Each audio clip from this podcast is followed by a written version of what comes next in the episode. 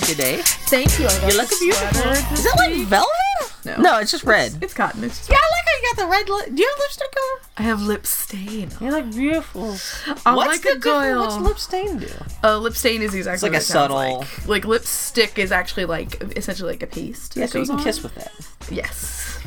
So it's like it's lip, lip stain is designed to go under. A Isn't it cheaper or- and yummier just to drink cranberry juice rather than buy lipstick? You got it.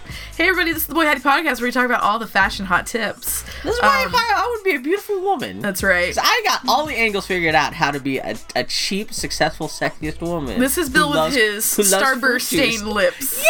Oh, did they And have I'm that? Annie. Man, if they had lipstick that tastes like Starburst. I'm sure they do. Oh my god, yeah! I'm sure they do. Uh, well, not lipstick, probably lip balm, because lip balm is land of flavors. You can get Coke and Dr Pepper flavor lip Do balm. they not have you can get lipstick that actually Skittles. tastes like? It tastes Well, like lipstick usually is designed Lipstick to be. is so weird. lipstick I is just- designed to carry a color, not uh, the most sensitive part of your face, your kind of your body, aside from your genitals, and you're just like stuff. It's not bad. It looks nice. I'm not saying it looks bad, but in terms of practicality, putting it's almost like women are obligated to do weird shit to their bodies that technically doesn't make sense, but makes them more attractive.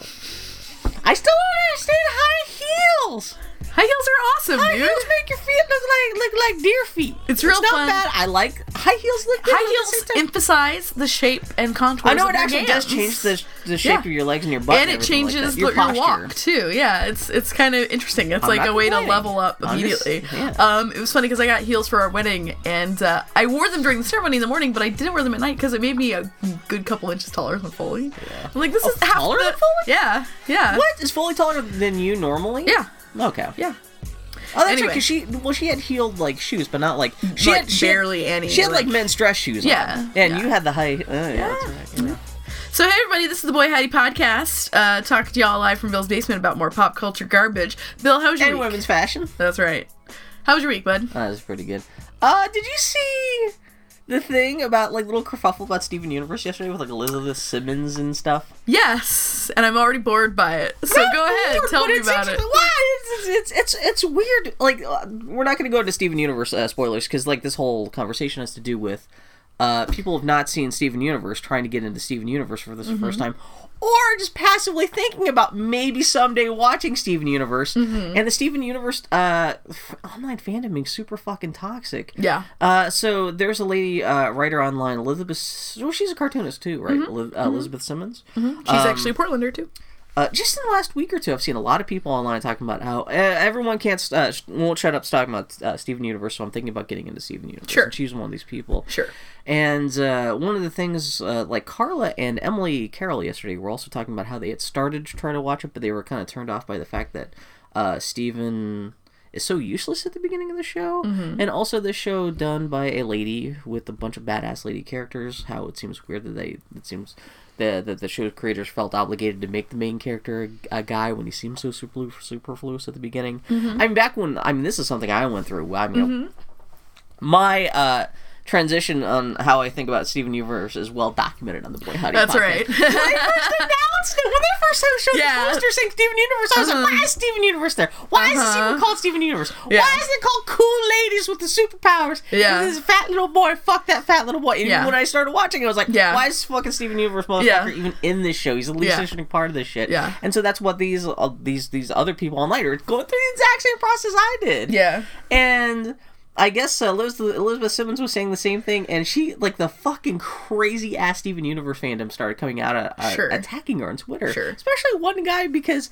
I guess she had said something about she had watched an episode or two of the show, and she was like, fuck Steven Universe. If I were Crystal Gem, I would just, like, crush him beneath my heel and just kind of go Yeah. my days. Fuck Steven Yeah. Universe. I wouldn't worry about babysitting Steven Universe. Yeah. And this one fan was all like, How dare you talk about murdering a child? Even a fictional child has feelings.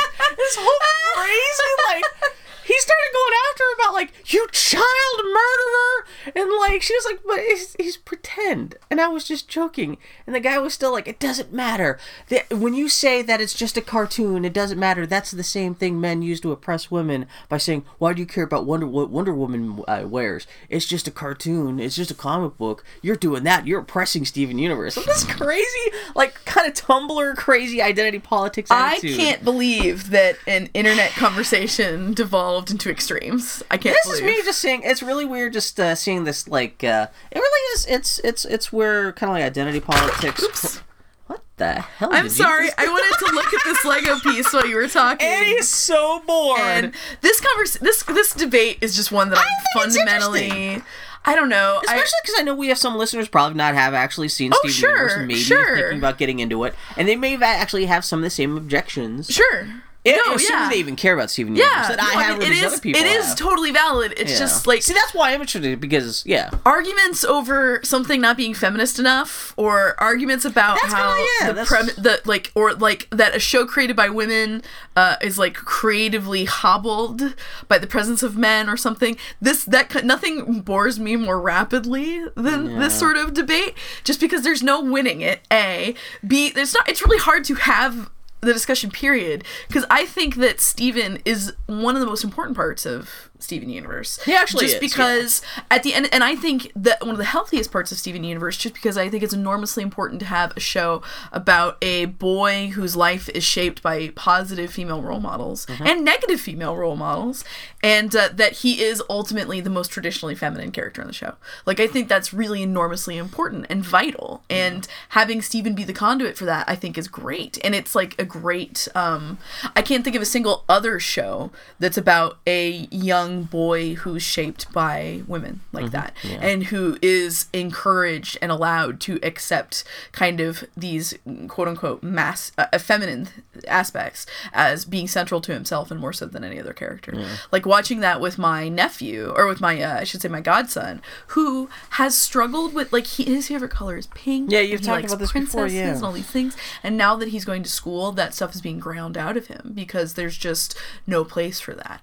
And watching Steven Universe with him, and Steven is a character that's more like him than any other fictional character I can think of. And just the way he kind of relaxed into it, I thought was just enormously vital. And there's nothing else like it in media. Media. It's kind of like how uh, Tina Belcher is so important just for how gross she is. Yeah. And how the show doesn't really judge her necessarily. they're kind of flip sides of the same coin. Yeah, yeah, I mean, but it's like that same sort of thing where it's like I think they're equally important, and I think anyone criticizing the show for the presence of Steven is just like kind of missing the point. Well, that's one of the things I was in a little t- uh, Twitter conversation with Emily Carroll too, because we were both talking about how it seems at first blush it looks like Steven's only in the show because Cartoon Network would only let them make a show about female characters if there was a male star. And we were talking about how while that is not a necessarily wrong attitude to have, that's that was probably an element in the creation of the show. Um, it's it's it's kind of fucked up to not give Rebecca Sugar the Mm-hmm. The, the the the the credit for well maybe that actually is an actual a Yeah. part of the show and not just something that like Steven Universe yeah Steven Universe was not a character that was just bolted onto the show Yeah. just to get it on the air but like there's a reason why that character is there and Yeah. he's an actual important part and actually turn, that's what it does turn out to be if you keep on watching the show but it's just an interesting conversation about like uh, author, uh authorial uh, Intent. intent Yeah. corporate mandates It's it's kind of identity again it's identity politics and, and like it's it's a sort of show where it's, It's- really reductive and cynical to judge it on. I feel like on those tests. well, yeah that's kind of one of the where it's like just to just to look at a piece of media that is very genuine in itself and then arbitrarily decide that an element of it comes from th- something outside Oh, that's not wrong because there's oh, so Oh, no, no, things no, in the world that are corrupted by well, like no, yeah a hundred percent. I get it, but it's like it's just like that. It's just like it, it's hard for me not to bridle at that a little bit, just because I feel like the thing you could co- criticize. Uh, there's a lot of things to lay at Steven Universe's doorstep, but every single aspect of it feels deliberate and thoughtful well exactly exactly like yeah. more so than any other cartoon I can think I or frankly another show I can think of in recent memory. Like it all feels very deliberate, and even the slightest episodes don't really feel slight because they really are building. There's a couple slight episodes. But I know you and I disagree I on know, this. I know, I know. I know you and I do. But and there's also the thing too, just about like the like whenever a brand new kind of culty show kind of premieres, Sure. and you can kind of see it sweep across social media. Yeah. Which again, especially in the last two weeks, I've seen a Yeah. lot of people suddenly go, "Okay, everyone won't shut about Steven fucking Sure. Universe. I Where guess do I a start? Who Yeah. has the episodes? Yeah. I don't feel like paying twenty five bucks on iTunes just Yeah. on a whim to see what it looks Yeah. like. Yeah. And so, yeah, a lot of people are having this conversation right now about like, yeah. it's it's just interesting. I feel like the older I get, like the less interested I am with having a open public dialogue about the things that interest me. Like I don't mind talking to people that I I love having these dialogues with, was with you justifiably because you've been a lady on the internet. You know how badly these things can go. You've been a part of these conversations. Whereas with me, I'm like, yeah, let's talk. You're just like, oh god, I wish I was dead. Well, the thing is, is like it's not that I'm not interested in having conversations. no, I'm not I- saying you're not interested. I want to sit down. Like I like. I mean, the fuck reason why we do this podcast is I like talking to you about it, Yeah. and I like talk. I love talking to Foley about media, and like, but it's like the the I don't know, man. Like I lately, I find myself whenever I'm about to spout an opinion on a thing on Twitter, I'll like post it and then immediately delete it, just because I just don't want to. It's like. Yeah, it's, it's It's just when you say a What are you thing, it doesn't get? mean randos. Yeah. Come share with me. I mean, occasionally you meet amazing people and you have amazing conversations. And so I, I'm really kind of hesitant to like, you know, totally withdraw from that. But on the other hand, I like the older I get, the more I just want to be in my treehouse.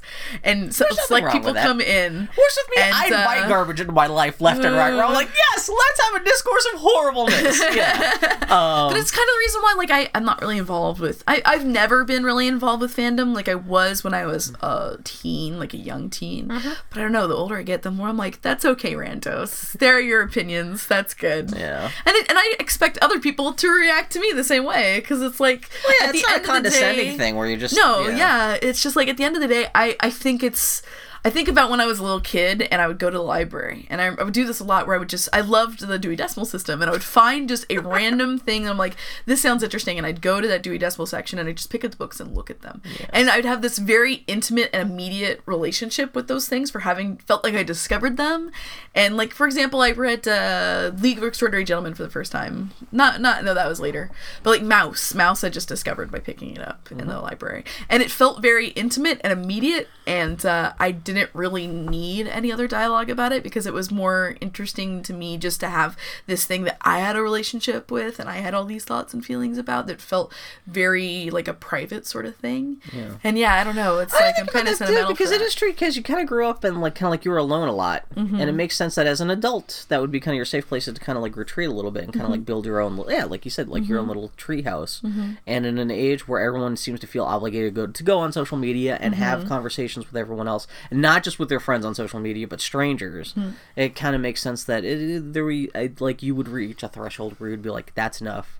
I just want to be over here with things I like with the people I like. Yeah. And I don't have to invite the world into that. it's not to say that I'm not interested in criticism because Yeah. criticism can be Oh no, because you can be one of the most critical persons. Yeah. I know it's not like you you're you're saying this is like like Steven Universe, some kind of baby I want to hide it from. But at the same time, I feel like there's like I feel like we're living in a time of not criticism as much as hot takes. Yeah, exactly, yeah. And I'm just I get very fatigued with hot takes. well, a lot of It's stuff like- isn't a conversation, like you said. Yeah. technically, like what started off as a conversation about Steven Universe Yeah. and identity politics and all this Yeah. stuff and ex- authorial like intent and stuff yesterday turned into Elizabeth Simmons getting in an argument with someone saying, "You want to murder this child." See, that's it's the not a it's conversation. like- It's, not, yeah. not even a conversation anymore. Yeah. It's fucking playground, just yelling at each other. Exactly. and not even yelling at each other. Well, having someone just yell at you for, just because you said something, and they Yeah. just, and they're legitimately crazy, and they're Yeah. just yelling at you about even saying anything about anything Yeah. they love. It's just. Yeah. I feel like part of it is Twitter. Like Twitter is so not a medium for genuine conversation. Like just the fact that it's all short, condensed things. It's it's more in, it's more like uh, it invites more hot takes than anything else. You know? Well, that's kind of the whole point of Twitter. Twitter Yeah. yeah. we called hot takes. Yeah, hottakes.com. dot com, yeah. Yeah. It's just uh, it's just interesting. Whereas It's- Tumblr is kind of the opposite because that you know you can get go balls deep into conversations and stuff.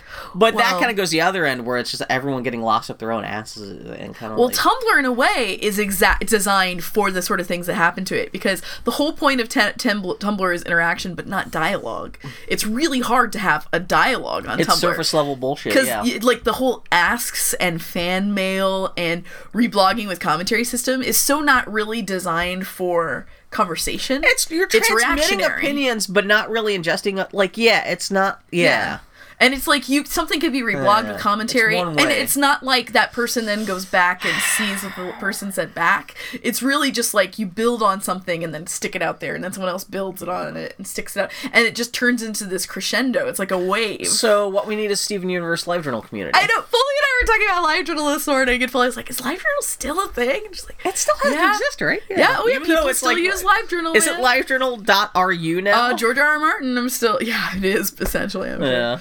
But uh, anyway, Is he like the last big user? Because he really is off on his island of like, he must be keeping LiveJournal alive at I this think point. you know. I think fandom still has a what- rich place because LiveJournal is, God bless it, designed for dialogue. It was half Tumblr because you could post lengthy text things, Yeah. post pictures, but then you could actually have kind of a message board conversation Yeah. with people you could follow. You could Yeah. easily block them. Yeah. It really is weird that like this thing that was popular ten years ago and has been phased out and people make fun of like MySpace now. Yeah. Is it kind of go back? Maybe if you could streamline and bring it back, it could be Yeah. something. But still, is kind of like I am feel like hugely on the internet, sentimental for like, in the because it's not I am just enormously joking. sentimental Back for then, LiveJournal. LiveJournal was awesome. LiveJournal was God, great yeah. because it was genuinely like, You had what is 10 in someone's you mind? had your ten icons. You could choose from, Exactly. your different feelings. You know, it's funny you you could that- lock different. jour- Oh man. yeah, I know. I really miss LiveJournal. I uh, so we still have the Grim Fandango dynamic theme on our on our PlayStation Yeah. 4, and uh, one of the when you when you mouse up to the upper part of the screen, you see this concept art by Peter Chan, and it's uh, uh Manny on the docks, and he- he's standing there in his peak coat, cupping his cigarette as he lights it, and like, oh, that was a live journal icon of mine. Aw. Sentimental. Anyway, Are we willing to get our? Do you still have your live journal account anywhere? Like, did you I do. yours? I I had it all set should to private. hard to find. I, Yeah. I- I- it still exists. I, I have it all set to private. I can't bring myself. Uh, I still have all the icons there because I couldn't. I couldn't like bring myself to do enough to delete it. I paid for like a month. I remember doing you- that too. Yeah, I forgot when you could pay for that shit. Well, I went back and I paid for a month just so I could lock everything. Okay, Because yeah. you can ma- do mass locking with the paid account. So anyway, Uh, I know. Did, didn't they give the option to like download your whole live journal archives too, Uh, like in I- one big like PDF or to. something like that? Yeah. Yeah, I'm not sure. Oh. Anyway, man, so- uh, did you guys know that social media exists and we have opinions about it?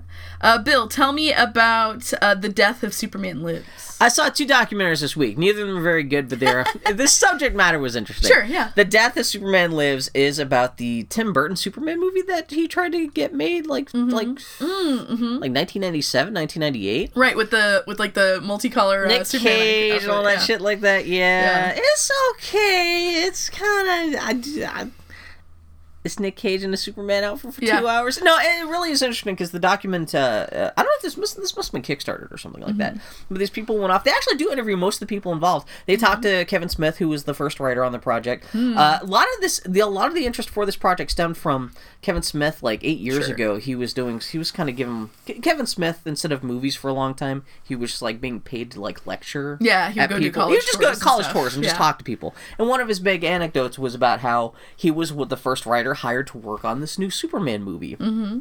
and he was.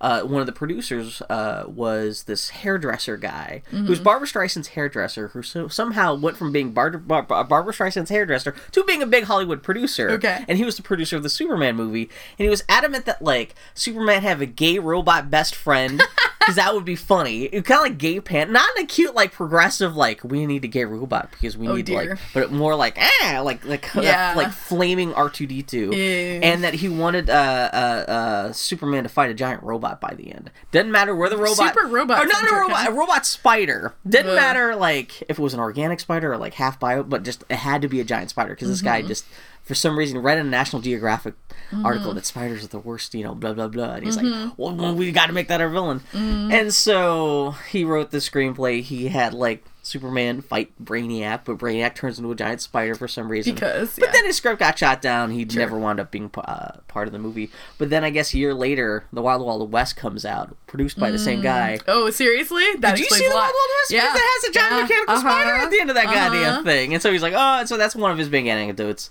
And so I guess that like ignited a lot of.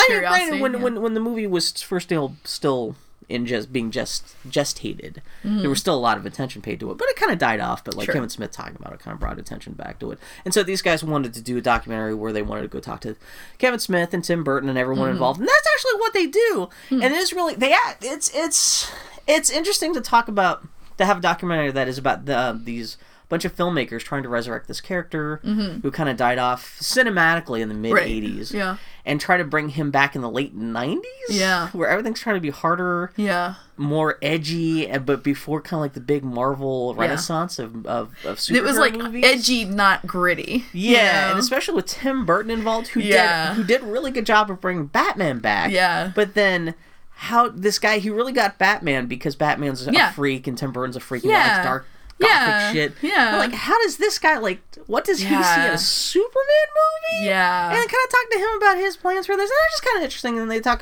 they, they, they talk a whole bunch of stuff about the design of the movie and Nick Cage. Uh-huh. They have a sh- half the movie is just like uh, just showing like Nick Cage costume tests for all the Yeah. different Superman outfits. And uh, they even talked to like Colleen Atwood, who was probably the most famous movie costume designer. Yeah, yeah. of these days. And then she, she's the one who actually designed all those Superman costumes you see Nick Cage running around in, and all those costume tests that like you Hmm. Know IO9 and stuff like I love to go like oh my god look how bad this looks yeah, yeah. and uh, I know, it's just kind of it's it's it's not it's it's it's it's funny about how it's it's not terribly made Yeah. but like when they talk to tim burton Yeah. they're actually just recording the audio like off the offboard of like a macbook oh, because Oh, yeah. it's not like well produced like Yeah, they talk to yeah. him and i just had a little gothic castle house in london Right, right. but it's not like come on guys you could have spent a little five five extra minutes just to make sure the sound sounded a little bit better Yeah. and so it's, it's, it's, it's not the, the worst thing in the world, but not I don't- they actually either. do a good justification for pointing out how that movie sounded so weird, and that's it's kind of a shame that Hollywood movies don't take a gamble like that Sure, anymore. They would no definitely risks. wouldn't do it these days. Granted, Yeah. making a Superman movie is not a big gamble, but having it so weird, like Tim Burton in charge Yeah. of like hundred fifty dollar, hundred fifty million dollar Superman movie is Yeah. weird. Yeah. And even Tim Burton, as big and popular as he still is these days, probably still wouldn't even get that project out the ground these days. And Yeah. it's, it's just kind of, eh, kind of big what if kind of thing. Interesting. But- so yeah, it's it's it's okay documentary, but it's, What was the other documentary you watched? uh, an honest liar. Have you Mm-hmm. ever heard of James Randi and the magician? He's an old magician. He's like ninety years old now, and he's he was one of the big magicians of like the latter half of the twentieth century. And he one of his big things is he was going after like Uri Geller. Uri Geller was like the Israeli magician who was talking about how he, he claimed he wasn't a magician. Uri Geller claimed that he was uh, you could use ESP to bend spoons and stuff like that. Uh, so James Randi went, went after people like uh, Uri Geller and stuff, essentially magicians who were claiming to be using their powers as like to heal people and stuff like that. Um, James Randi just essentially using his knowledge of magician tricks and theat- theatrical tricks to debunk um, like faith healers and stuff like Sure. that. And there's just a documentary about this guy and his life and Huh. the people he's gone after Interesting. and which is an interesting idea for a documentary. Unfortunately, the documentary about halfway through stops being about James Randi and his attempts to debunk faith healing and mm-hmm. ESP guys and all that stuff. It just starts talking about how the fact that he's gay and his partner for the last like 30 40 years is this guy who stole someone else's identity. It's this dude from Venezuela who has been living like like a fake life for the last 30 years. And stops and it's not really no longer about james randi but it's about his lover.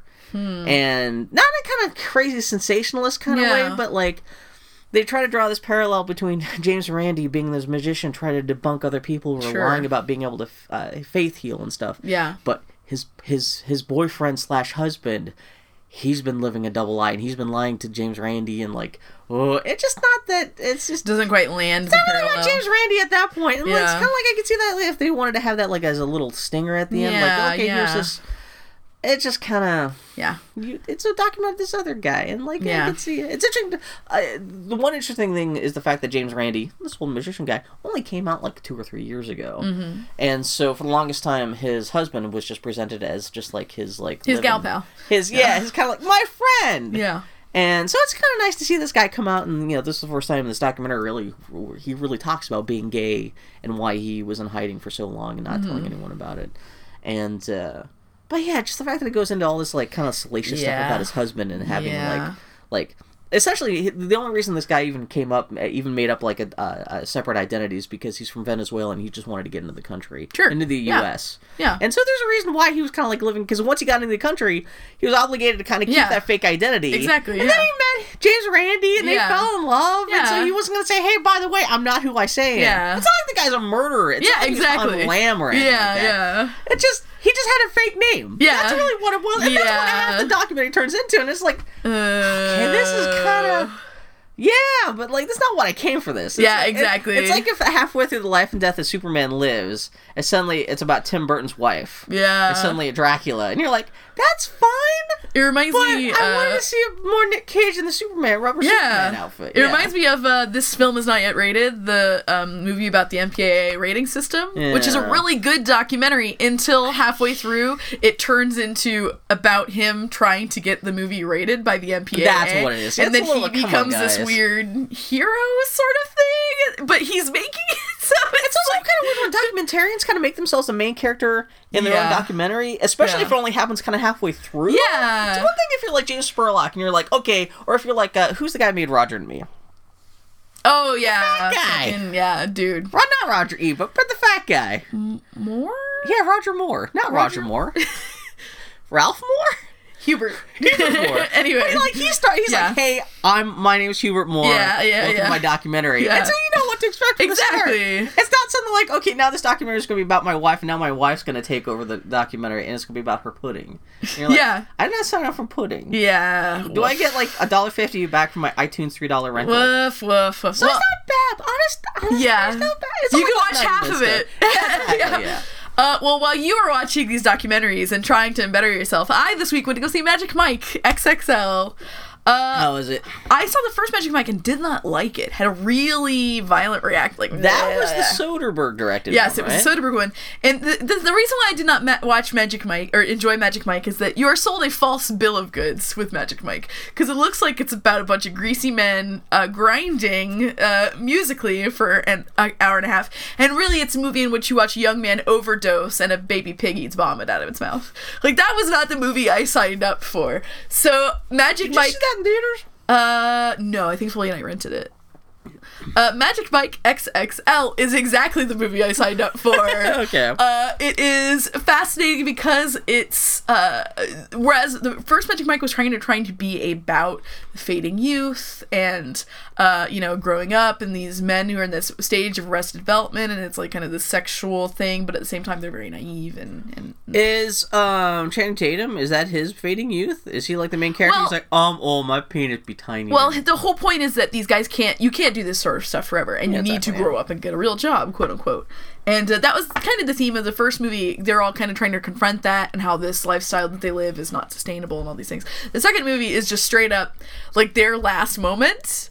Uh, they decide to go to a stripper convention uh, as their last hurrah before they all have to go get real jobs. Yeah. There is no like it's not a competition.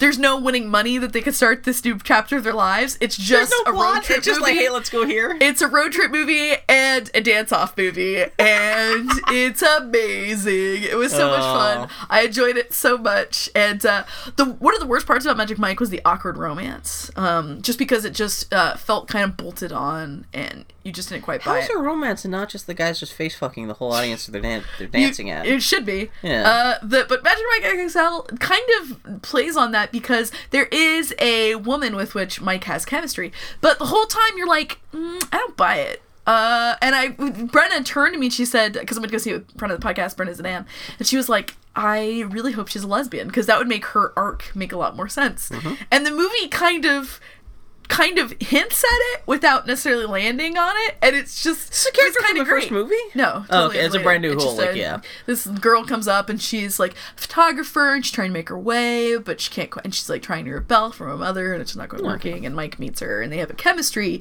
but it doesn't quite land. And uh, he's still, you know, trying to you know, like tell her to follow, her, you know, figure out, even find her way the way that he has, and it's not easy, but you try. And uh, yeah, at the end of the movie, it's kind of implied. You see her hanging off two ladies, and it's kind of like, way to go, Magic Mike, for letting that be the subtext, if not text, that this movie is just about a good time. The movie is also weirdly emotional. Because there is a part where on their road trip they stop by this club called Domina that is run by Jada Pinkett Smith. And she has all her her her man her men her man meets uh, dancing up on all these ladies, and it's like a subscription club thing where you have to cut, you have to pay every month to come. It's like Yeah. a country club sort of thing, and the whole point is that it's like eh, when you go there, you become, you are a queen, and it's like all very like girl power, but in like kind of an empowering way. And they did it. They made a point of casting normal looking women as all the women in the clubs Okay, being cool, danced up yeah. on. Like you get to see kind of bigger ladies and kind of normal looking ladies. Oh, yeah. And uh, there's one scene where there's a woman who uh, is about to be danced up on by Dan- Donald Glover, and uh, he she's like he, he's like so what are you celebrating something tonight? And she's like oh yeah I'm I just got divorced, and so the girls brought me here, and it's like this really empowering moment of like they're just like it's just about you know she could be happy, and it's like afterwards there's a scene where Donald Glover and this other dude are talking, and they're talking about how like in a way we're like healers, and it's dumb, but it's also true, and it was really emotional to think of like these beef, these just like this this place you could go to or just like danced up on by beef healers, and I'm just like I got really like kind of it was really kind of sweet, yeah. Yeah. And uh, afterwards I was like. Why isn't this real? And I was talking to someone at work, uh, my coworker, about this. I'm like, I wish, I wish there were Magic Mike uh, Disney World I could go to. Should be a franchise. And she yeah. just looked at me. She's like, "That's a strip club." I'm like, "No, that's not." Because this is really about celebrating life and um, feeling good about yourself, and that is not what a strip. Even the best about. clubs are not about healing and No. life and empowerment. No, not at all. So it was it was really a oh, lot of Oh, fun. man. I really enjoyed Magic Mike. I down I got the soundtrack and rapidly realized I can't listen to it at work.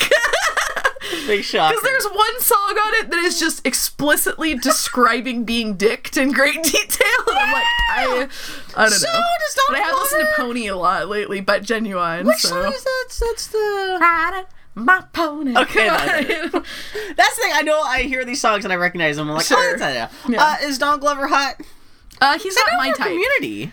He's Is not he dancing type. and everything like that? He's a singer. I never imagined whole him being thing. ripped. You see him. I mean, he's he's like a pleasantly shaped young man. Does he have? Does he have the cut hip thing? He they, that seems they- to be like you the- can't be a His whole thing is that he where he's mostly wearing a shirt and it like it's unbuttoned and you can see like Ah, him, okay, so he's an see all of him. entertainer, not the really whole a point is that he's there stripper. to sing and He's a little bit of a the doughy guy. He's not fat or anything like that. Uh, he, he got baby face. At Domina, one of my favorite things about Domina was that uh, one of the dancers, I'm like, that guy looks really familiar. That's not, and it turns out it was Michael Strahan, who was in the New York Giants, a football player. Oh, I'm not when, gonna know him When then. Foley Okay. and I were really, when Foley was really into football, Strahan was on the Giants, and we had a big crush on Michael Strahan. Now he's like a commentator and stuff, and I'm like, Michael Strahan is dancing up on la- on this fat lady, this larger lady in this club, and I'm like, this is the perfect movie. I'm so happy right now. It was interesting because last weekend I saw um, Fifty Shades of Grey, uh, I and this was like the perfect antidote to Fifty Shades of Grey. how was Fifty Shades of it Grey? was it was awful and really not even I scanned about. through Fifty Shades of Grey. It I- is the worst. It is just interesting because it's just Annie, such a whiff. You have not seen Fifty Shades of Grey since, until you've seen it with Chinese subtitles. It is two. Fifty Shades of Grey is two hours of a woman having kinky sex with a man before she gets really mad at him for having kinky sex and leaves. That's was that's actually what happens in the book. That's I've heard people complain about like it's so anticlimactic. Hours. What's that? What do you expect from It is. I will say this about Fifty Shades. She does leave though. She does. She walks. Yeah. Uh, Fifty Shades is fascinating from a craft perspective because I think it was only an R-rated movie, and there are very strict rules for R-rated movies. Did they show vagina? No. in that movie? No, because they can't. Getting not even the pubic hair or anything like that. Because like, Uh, I was like, you- is this some you. PG thirteen shit? Because I was scanning through the see check out the good parts, and I'm like, oh. Well, it's fascinating because the sex scenes are surprisingly brief. Yeah. And uh, I watched it with friend of the podcast, Erika Moen, and we started joking that it was um, every sex scene was three pumps because that was kind of all it was. Yeah, because the whole it thing, can't be that explicit. Yeah. yeah, the MPAA is really puritanical about Especially female pleasure. days, yeah. So there's no cunnilingus. There's no real pleasure. They're suggested cunnilingus at one point from what I saw, It's- but it's it's totally so off camera. Bill, when you actually It like is. watch it all in context, there's it's so up suggested that it's barely. Well, the first there. time she shows up to his sex den, he just chased around with a wiffle ball bat for five minutes. it's fascinating and so the sex scenes are surprisingly brief surprisingly abstract and it's kind of fast to i mean as a director it's directed by women so god bless it must be an interesting challenge to try and figure out how to film a movie that is about a sexual relationship when you can't really show much of the sexual relationship Especially since the, uh, I guess a lot of the emotional power play stuff is the stuff that happens Exactly, in the bedroom. yeah. And so it's not just the sex scene; it's supposed to be a furthering of their relationship. Yeah. And how much he she trusts him and Yeah. what he's going to do Well, when the he's thing got all about- power. Yeah. The thing about erotica when it's done well is that um, in erotica the um, sex scenes shouldn't be extraneous. Like Yeah. in good erotica, it's the like in a kung scenes, fu movie. Yeah, A good kung fu battle should be part of the story, and not just like Exactly. we're going to stop the story just to have a kung fu fight. there it, it somehow furthers the characters, it furthers the relationship, it furthers the connection, it, it performs something for the larger plot. This should have been the Matrix of sex movies. Um, but it, yeah, just kind of. But the thing about Fifty Shades is that it, it uh, on top of everything else, um, I will say this: the the two leads have no chemistry whatsoever, Mm-hmm. and that feels so uncomfortable to watch. To watch a movie where um uh the this love was supposed to be the dude. He was going to be. I just pulled out the latest issue of Entertainment Weekly. Uh, the guy from uh, of Anarchy. He was also the main dude in Pacific Rim. He was supposed to play Christian Grey in that movie, but he Hmm. pulled up literally at the last second. He's like, "Uh, yeah, I think I just read this book. I don't want to be part of this shit. I'm going to go make this King Arthur movie." I thought that James Dornan wasn't badly cast. Was he Actually, in anything else I had known? Uh, he was. I know him from. He's a male model mostly, so I uh, I Oh, follow okay. I follow a bunch of, bunch of menswear fashion Tumblrs, and he he's always really striking and catches my. He was the uh, woodsman on uh, Once Upon a Time, is what I know him from as an actor.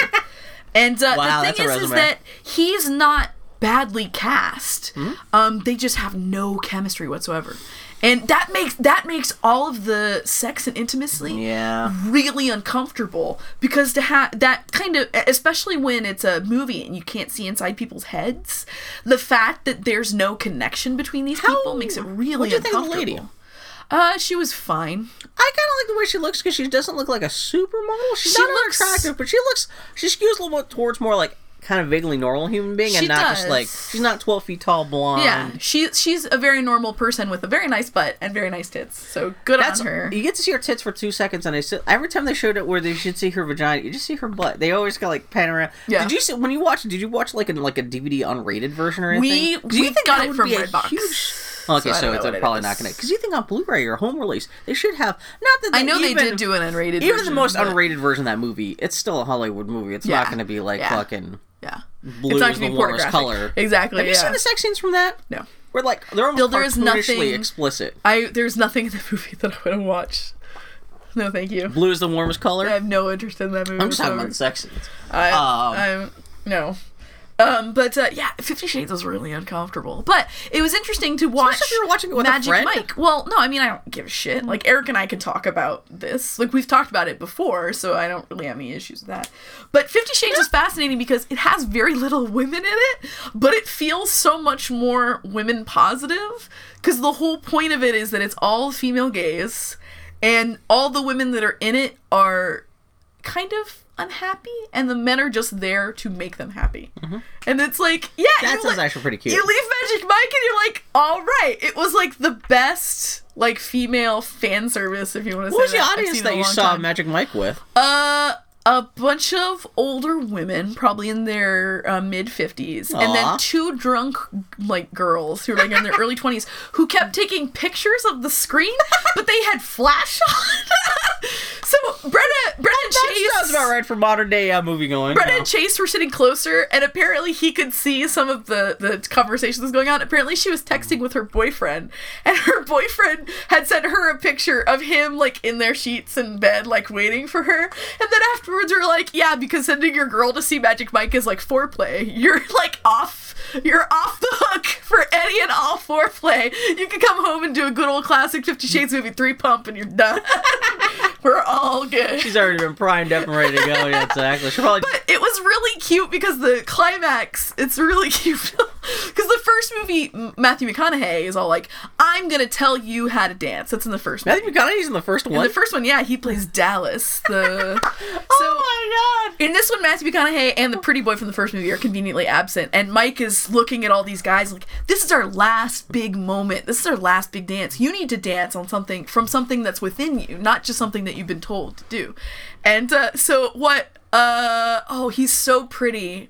Big Dick Rick is his name in the movie. He's played by Joe. I've heard people talk about like that He's so seems to be the star in that movie. He's so pretty. Uh, there. So he decides that his dance is going to be taking a woman and having like marrying her and then taking her home to the marriage bed. So that's the whole thing. It's like the simulated wedding, then banging, and it's hilarious because so they're making all their props and everything, their set and everything, and he makes a sex swing and puts her in the sex swing and dances up on her. Uh, sidebar: the woman that they got again, I love that they got mostly normal women, and her look of absolute delight. it's not really arousal; it's just like delight. Just I mean, there's glad to be there, Arousal yeah. is there, but mostly she is like, I cannot believe I was paid to be an extra. I'm being paid. It's like to be sexy up on. Disneyland, yeah. Exactly. So, but what's so funny is that so it's a sex sling, and the the two drunk ladies are just like, "What's that? Oh my god, what's that?" I was like, "Sweetheart, you clearly they haven't seen Wild Wild West." I'm just saying. Oh. so anyway, Wait, is there a sex sling in Wild Wild West? yeah, yeah, there is because the dude, uh, because Kenneth Branagh has no uh, legs. It was actually the first time I ever saw a sex sling. Is that a se- What do you use a sex sling for? sex? Bill. Which which half goes? Well, depending on what your partners. It I'm to depends on what you're doing. And I'm sure I could if you left me alone. You could, with, Bill, with, you- with, a, with a sex pumpkin and a sling. I could figure something out. Okay, let's put it this: all my porn journeys, I've never seen never actually a a sex thing. I've never seen it yet. So, Anyway, it was just real cute. because Taking splash pictures of Channing if Tatum the to woman's your in the boyfriend. swing and she's swinging back and forth, Yeah. but like if you move, she's gonna crush your penis. It's gonna be like the bowling ball. It's not going to be crushed video. if your penis is inside her, Bill. Do you have to chase her back and forth because she's swinging? Well, you're slamming her down on you, dude. Oh, I that's really all it to is. Explain this to you. Oh, okay. It's like I a thought it was- I thought you were using the full half of the no, swing. it's not like a swing set. that's what I'm, that's what I'm figuring. Like I thought you'd push her away. It's- think She, of she less- launches off your dick and comes back. Think of less like a schoolyard swing and more like uh, one of those ponies that you put a quarter in and it rocks back and See, forth. but now I'm picturing. Okay, so you got a lady on her back in the swing. She's swinging back and forth, and the guy's like a koala bear, huddled like her crotch Sure. wrist against to her crotch, like holding on, ready to Bill, fall off as they You swing. are painting the most erotic picture. I can't wait for Fifty Shades of Bill. Is so good.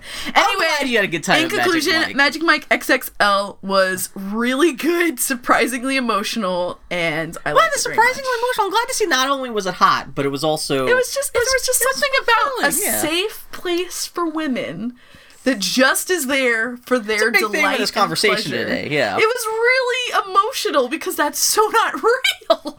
Where on earth is there a safe place for women that enables them and celebrates them with beef healers? It doesn't exist. I would pay for that Beef Kickstarter. healers. Beef healers, dude. God. Anyway, uh, Magic Mike, God bless you. Bill, tell me about the Mission Log podcast. Oh, going from sexy to the opposite possible extreme of Uh-huh. sexiness. Uh, Mission Log Podcast is a new podcast. I can't remember where I heard about it. It's a Star Trek podcast. Again, with the Mm-hmm. The least erotic. It is a podcast that is. I have no idea who the two co-hosts are. It is produced by Gene Roddenberry's son. Okay. So I don't know if that just means he just like signed off on it, saying, Yeah. "Yeah, you can talk about Star Sure. Trek. I won't sue you." But it's just a couple of guys. Just uh, they- they're going through all of Star Trek. They start off with the original series. Now Uh-huh. they go through the movies. Now they're like in the first couple seasons of, of uh, Next Generation, just talking about the episodes. Uh huh. Granted, a million podcasts do that, but it's they do it in kind of funny, kind of wry way where they're self-aware. Yeah. They're not taking Star Trek too seriously, Yeah. and they have like this. They use the Apple fake Siri voice. Oh, to yeah. do kind of like kind of pretending it's like the ship's voice from Star Trek, but like Yeah. making weird commentary and stuff like that. Yeah. It's not like too wacky, like trying too hard to be funny, but it's just kind of if you like Star Trek and you like, uh, well, if you would like the an, an, a, a podcast that talks about Star Trek without taking itself too seriously, Mm-hmm. I recommend the Mission Log podcast. Hmm. Check it out on iTunes. It's very funny. That sounds pretty good. Something else to talk about because uh, we're talking Sure, about Star it's Trek. good. What do you You're care about Star Trek? But yeah, no, it's Ryan, Goofy, and Yeah, yeah, yeah. Speaking of taking yourself too seriously, this morning before I came over, I caught up on Hannibal. I have, I am, I've got to be three or four episodes behind now. So is this the one where he caught now no, he? Yeah, so this this season is is basically set in two parts. There's the part in Italy, which is about the pursuit of Hannibal and eventual capture of Hannibal. Oh, so does does it come back to Now we're in the second part, which is Red Dragon. Yeah. So we're So we back in met the States? Dolarhyde. Yeah, Hannibal's caught. Um, we're meeting Dolarhyde, someone played played by playing- Richard Armitage. Who's he? He's been in a lot of movies. You do not know him because you are not a uh, heterosexual woman. Oh, he was the hot dwarf in in the Hobbit movies. There's two hot dwarves. Who's the other hot dwarf? There's the main hot dwarf. There's the main hot dwarf. Yeah, you see the he's main. the main. oh, he's this the the smoldering yeah, eyed yeah.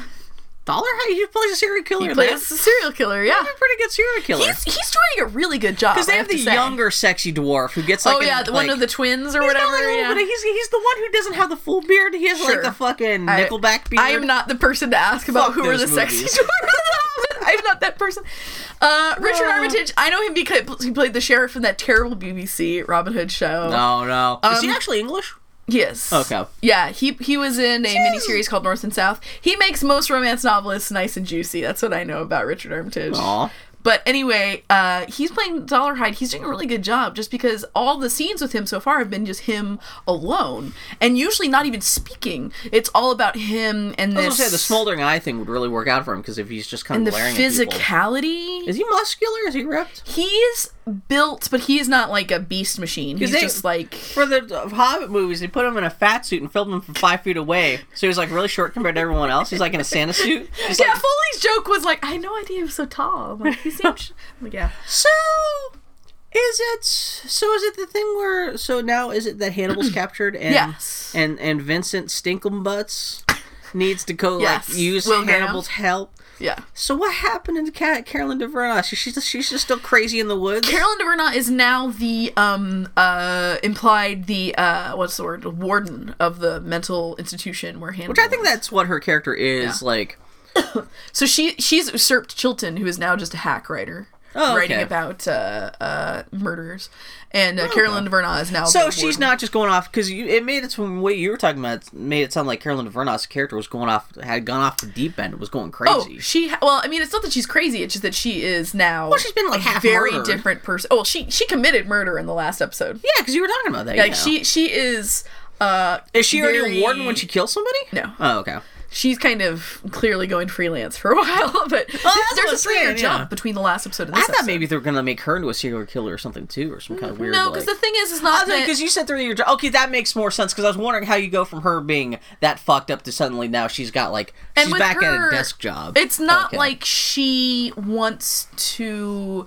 Her mur- the murder she commits is more of a necessary catharsis Yeah, yeah, yeah. than like I just want to kill. No, a that's what I'm saying. But like, know? That, I could see that with if you're a television writer and you have Oh, a yeah. character who has to like do this catharsis murder. That's either putting kind of like a bow on their pain and now they can kind of get beyond that a little bit, or it's just the start of them going on a rip roaring rampage of revenge, and they're just going to start going off and killing Yeah. other people because they can't feel again unless they kill more. You know, some kind of weird shit like it's that. It's interesting because she is a very different person than the person she Do you was. like that because she was? I think I thought she was the biggest whiff on that show. I thought she especially it was a in huge, the second season. a huge waste of her talents and frankly just of her character. Yeah. I just thought it was boring, and so I'm I'm interested in where they've gone. At least if she's doing stuff now. Oh, she's just the warden, she's just going to be the boss going. Uh, we no, need to order more toilet her- paper. Well, the thing is, is that she knows Hannibal, and she knows him very well, and they have a weird relationship anyway. And then on top of that, he she committed murder that he took. Has Anna for. Chlumsky ever come back? No, Because they were talking about they were talking she's busy on Veep. because they want to do the they essentially want to do a season that's uh, Silence of the Lambs again. Mm-hmm. And I think they were talking about what's his face. Uh, Bryan Fuller came out and said that they want to get uh, what's her face. She was on all the video games for a year to play Clary Starling. What's her face? Oh, uh, um, what a lesbian lady! The little now I'm no. She was in The. Last of Us, but not really The Last of Us. She was also in the game with the ghost, where she got her ghost brother. What are you talking about? Ellen Page? Page. They wanna get Wow. Ellen Page to play Clarice Starling. I think that's what it was. Wait. Wow. Okay. You did a whole little journey there, Bill. Anyway, well, Ellen we'll, Page. we'll okay, let's see. Um, that wouldn't be bad. Oh yeah, Clarice Starling. Yeah, yeah, yeah. So the most so now we're in the dollar hide part of uh, the red dragon part of the season and this has been kind of a reset to first season hannibal You know what? If this took place in the '90s, they call it Rad Dragon, and he could be wearing jams. exactly And- what is it the late 90s so they wanted to make it Have edgy you and heard about vaporwave? Can i finish talking about hannibal and then you can talk about vaporwave i'm almost done i swear to christ Oh, I'm, I'm not trying to interrupt you because I'm bored. It's the my most brain's. the so they're doing it's like him inve- it's Will Graham investigating a murder and doing the whole this is my design thing and all that with Hannibal's help and guidance. One of the interesting things that they're doing is that they've made a big point of talking about Hannibal and his um, memory palace, right? They go they go out of their way like I am building my memory palace. Yeah, and, exactly. you know, and yeah. all these things. Which in the past has been like a big thing in Italy. It was like a big cathedral kind Mm-hmm. of like structure and stuff like. And like Will Graham has his mental palace. It's a lake. It's a fucking fishing river in Ontario. So, uh, you see, whenever you see Hannibal in his cell, you see it's they very deliberately designed it to look like his um, office where he took on patients. And there are moments when he's talking to someone, like he's talking to Carolyn How is it Vernon. not just in a dark basement? Well, let me. Um, where I'm going with this Yeah. is you see him talking like Carolyn Vernot or talking to Chilton, and he's not just talking to them. They will be sitting at a table, like, and they'll be drinking wine. Oh, okay. They'll be eating food that he's made, but it's not. He's like, oh, but not real person blood. This is a cow, like not not a person cow, a cow, and uh, like, and not a person cow. they they do a lot of things visually with where like they're obviously actually having this conversation Yeah. but the con- the visuals are not literal It's it's in a different context in his head. yeah. and so it's really interesting because they're really painting a picture of why Hannibal let himself be captured. Is that even though he's like he's caged, like that he is still living like this rich like life, and this is everything he wants. And I have to say it whenever we have a podcast, I pictured like we're flying through space on the Millennium Falcon, but like actually like we're like hanging out on top of the Millennium Falcon, and like stars are flying by. Yeah, There's like space. Pew pew pew pew. We're Uh-huh, still, I'm still uh-huh. paying attention to you. Yeah. But also, uh, Solo's giving me a shoulder rub. Uh huh. yeah, and it's really weird because you're really into it, but you're still talking to me. Chewbacca's like, rubbing my feet. it's, it's like you're daring me to look at how aroused you are, even though you're still talking to me straight in the eyes. It's kind of like a Chewbacca's like, mm, beefy. Essentially, he says. So you're still digging the show then? Uh, well, I mean, Hannibal is so such a bad show. Like, Hannibal it really is is, dumb bullshit. It is a bad show, and I really enjoy it. I'm enjoying it more because this is kind of more to what I was signed on for for Hannibal Okay. than because the least interesting part of Hannibal is Will Grant. No one believes Will Graham or Will Graham being a murderous, That's why I kind of got tired of season two. oh yeah, it's Just very fatiguing. Especially he got framed for all the Hannibal Yeah. murders, and it was just like, you got to see Scott is- Thompson and the other guy come back this week. oh, they did. Yeah, so Aw. it's like it's I, I miss Hettienne Park though. It's really what I miss. she's the Asian wa- lady who got sliced up. Yeah, I, for she Hannibal. was so I was really great. liked her. It was one of the few female characters on the show. Yeah, yeah. So so- what happened? wah, wah, what happened to X Files? Uh, X Files is uh still around. What's interesting is that Gillian Anderson got title treatment Yeah. this season, but I think they're done with her now. Oh, really? Because I really she she, was there for Italy. No, she's live. She's kicking. She's rock and roll. Oh, she just escaped. Anyway. well, yeah, yeah, yeah, no, no, no. Habinal. Habinal is dumb and good. I'm enjoying you, Habinal, in your last six episodes. I'm glad you're digging it. Uh, Bill, tell me about Yoshi's Island. Yoshi's Island is good. I Mm-hmm. shouldn't talk about too much because I am playing it for another podcast. We're going to be starting up with the Grumpy Turtle soon. Oh, called yeah? Party to the Party. Yeah. Have I actually told you about this? No. We're just going to start up. It's going to be, I think we're going to record every other week. Mm-hmm. We're just going to talk about. Is it every other week or monthly? I have to talk to him about this. Yeah, yeah. And we're just going to be talking about stuff, uh, movies, games, uh, media, and stuff that we've always meant to play or Mm-hmm. watch or read or listen to that we are doing now just for the podcast. And Sure. so I'm like, one of my big backlog games has been Yoshi's Island. I've never Mm-hmm. really played it before. So I've just playing, been playing that for the last couple weeks. It's super cute. Mm-hmm. Yeah. It's old best 16 game that's supposed to be, it's drawn up to It's look like it's, game. it's like made out of the chalk and pastels. And you're playing Mm-hmm. as Yoshi and he's cute, and there's little songs and just like little baby Mario's on your back, and even you get when you get hit as Yoshi, baby Mario pops off and gets like floats in a bubble for some reason, starts crying, but the crying sounds kind of annoying, but like it's still super cute and just Yeah. like it is like the aesthetics and everything are so fucking fantastic. It's really Yeah. fun to play. It is balls hard though. Yeah. I am an experienced Nintendo player. Yeah. Granted, my skills have kind of gotten rusty over the Yeah. course, like in the last you know twenty years, but still, like this game, like I'm glad I have like the Retron Five emulating con- like retro gaming console thing. Thank God they let you do save states because Mm-hmm. Yeah. I just got the last the world of the game, and I totally I would not be able to beat this game if it weren't for save states right now. But it's really fun. It's it's pretty good. So I got that I got three quarters of the game without having to like rely on kind of cheating my way through. Sure, bit. sure. But it's really fun. You're just like you're Yeah, I know it's a friend of the podcast, Sid's favorite. uh, It is. Mm-hmm. goddamn cute. The music's fucking great. You're suck because you're Yoshi, so you swallow enemies and shit Yeah. them out as eggs, and then you Uh-huh. shoot them out through your mouth like Uh-huh. as, as bullets and shit like that. Nice. And like it's like it's just really goddamn cute. It's just been really fun.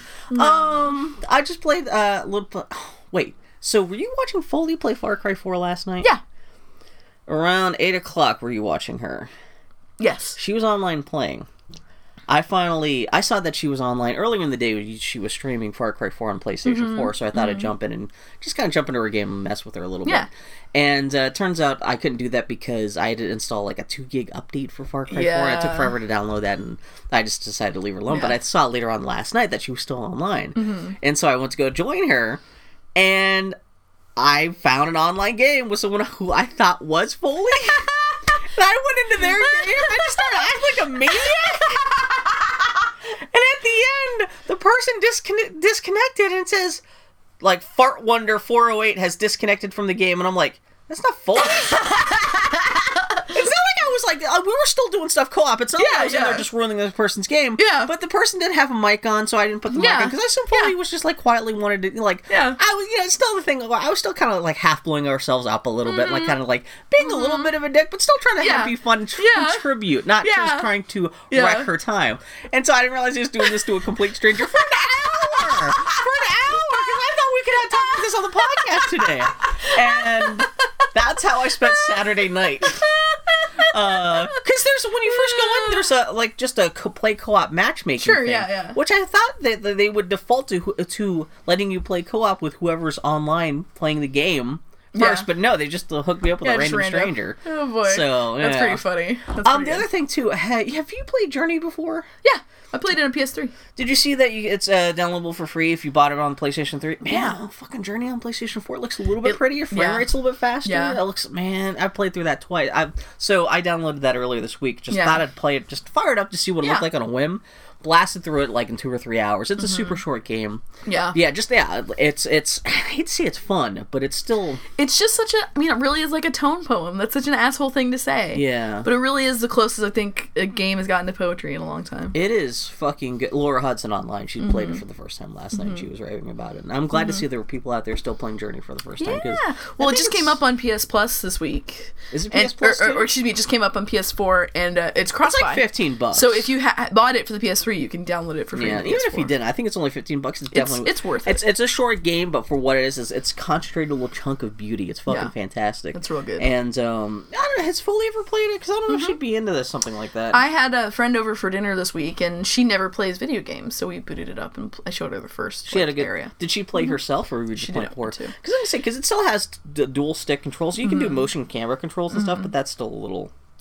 It was really interesting because the person I was uh, who I had over um his doesn't really play video games. And on top of that, was raised Quaker, so really has a kind of uh, Did not you really feed her? oaths. yes, there you go, Bill. And doesn't doesn't How'd really you find have. someone who was raised Quaker? They're they're people. They work and live I thought around they you. turn into smoke the moment they touch electricity. they um, that's Quaker Bill, not Amish. Thank you. I know, I know. Uh, but did anyway, she, did she have a, just a chin strap just beard? beautiful chin strap beard. No, but it was interesting because we also Foley wanted to watch show her Monster Factory, and so we showed her the Fallout 4 Monster Factory, and there's all you know, there's all this stuff for you because in Fallout 3, I need to see you that kill one, 'cause I think- you you explode into bits and just meat, and there are parts of the video where they're just like carrying around like chunks of humans, and my friend is just like. eh. And I realized Welcome to video how games. strange that must be from the outside, where I just showed her journey and like, yeah, Yeah. this is what video games can be. Here's the opposite and then the say, spectrum. here's my favorite video game. You can carry around a man's leg like a trophy. Wait, Can you use that as like a melee weapon? No, you like can that? just it's just you can pick up things. Man, that. Fallout Three Monster Factory must be good because I've heard multiple people online this week talk about that as their favorite Monster Factory episode this week. Uh, D-bomb. Oh, I listened to I found uh, for catching up in MBM. My brother, my brother, and me a little bit this mm-hmm. week. I did you hear their Tortinos? yes. How do we get a Totino's sponsorship? Is my question. we gotta start. This is where to start. I am so ready What- to sell Annie, out. When's the last time you had a Totino's product? Uh, actually, probably only a Miss couple Health- weeks ago. Really? Because I thought it would have been a couple years now. Because I know you're getting a healthy No, and I'm not. I'm not trying. I'm not like doing that good. I'm not doing that well at it. Really? We like, you know, the party pizzas are really good, cheap and fast. For a dollar, ninety nine Yeah. cent, man. You take that thing, it's kind of soft. You fold it up like a taco. the terrible thing is, well, I started listening to the Totino. Uh, Totino oh, I can't even speak. I'm so excited. oh my god! No, the Totino's episode. Uh, I realized that I actually did had a freezer bird bag of pizza rolls upstairs. Sure. That at the moment I was like, "Oh shit!" So I paused the episode, ran upstairs, nuked them real quick. Uh-huh. Oh my god, they taste like death. Believe It it. tastes like fridge, especially Yeah, freezer bird. yeah. It just tastes like old. It tastes like grandma's blouse. Oh boy. And but I ate them while listening, which seemed to actually be kind of the perfect way, the perfect kind of Totino's pizza rolls to eat during Yeah. my brother, my brother, and me. Totino's episode. And then I heard you almost fell off your bike because you were laughing at another episode. Yeah, man, I, I was The listening. Gam Jabbar. Oh fuck, so good. God, I love. Stop listening to our terrible podcast. Go listen to my brother, my brother, and me. go listen to Mission So good. I'm excited because they're coming to Portland this month now. That's right, at the end Uh, of this month. and I well, no, no, no, no. Technically, you could say that in a week because it's not the Oh, August it's, yet. it's not August yet. It's gonna be me. soon. Excuse me, very soon.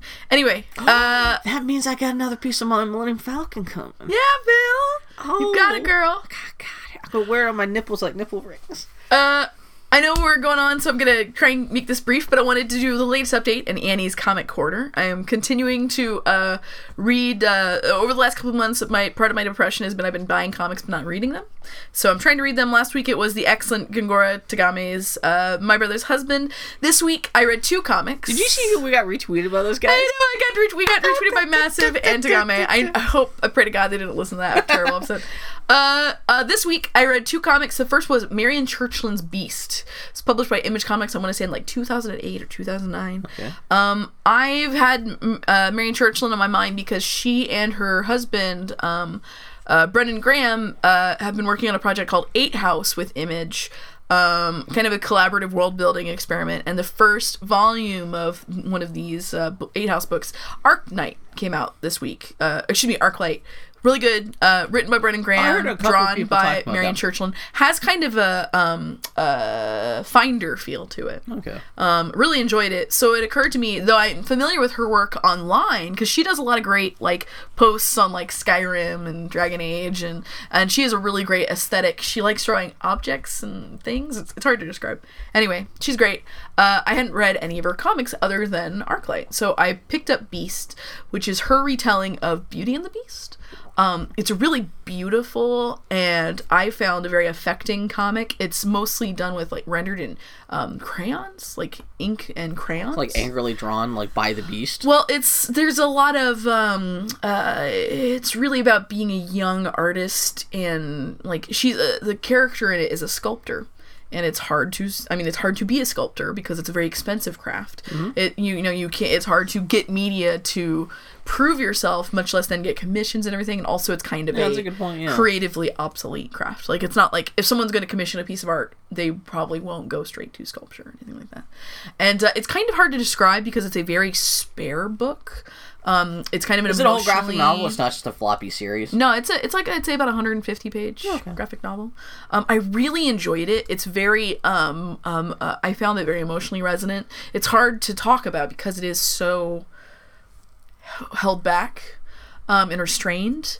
But I really enjoyed it. I really liked how it ended. I thought it was a. Uh, uh, sometimes I can get a little fatigued with um, retellings of fairy fairy tales because a lot of times it can be clumsy. I liked this quite a bit. Um, I, not I- totally in love, but you, you did. no, I really, I no, I really loved it. I thought it was fantastic. Um, it's just kind of hard to praise because it, it's more just how it made me feel, and it was kind of everything that I want from a comic and needed from a comic in that moment.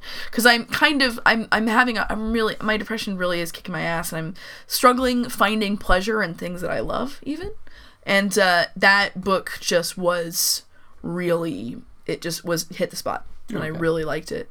um, then as soon as I finished that, I was like, yeah, comics are great. The things you can because Beast could not have been as effective in any other medium. It should have been a comic, it, and it was I thought a really effective use of the form.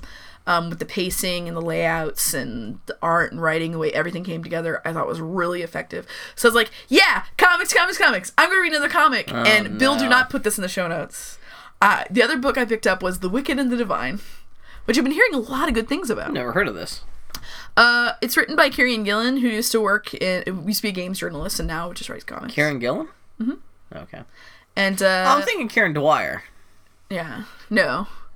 Uh, the premise of The Wicked and the Divine is uh there are reincarnations of gods that reincarnate every like 30 years i think it is 60 years uh, as soon as they uh, or these people just normal people sometime they suddenly realize they are the reincarnations of these gods they are have two years of awareness of it and then they die and the cycle continues That is Okay. the premise of the wicked and the divine it reads like powers like if you can imagine Neil Gaiman jizzing all over powers, Yeah, that's that's the it Wicked sounds and like kind of like half-assed American gods. exactly. Wait, So, which gods are these? Uh, all sorts. There's Okay. Athena. There's um uh Morgan. Odin. There's Wait, what's Morgan from? uh Morgan. She's like a witch, like character Okay, from, okay, okay, You know, okay. like uh fucking King Arthur shit.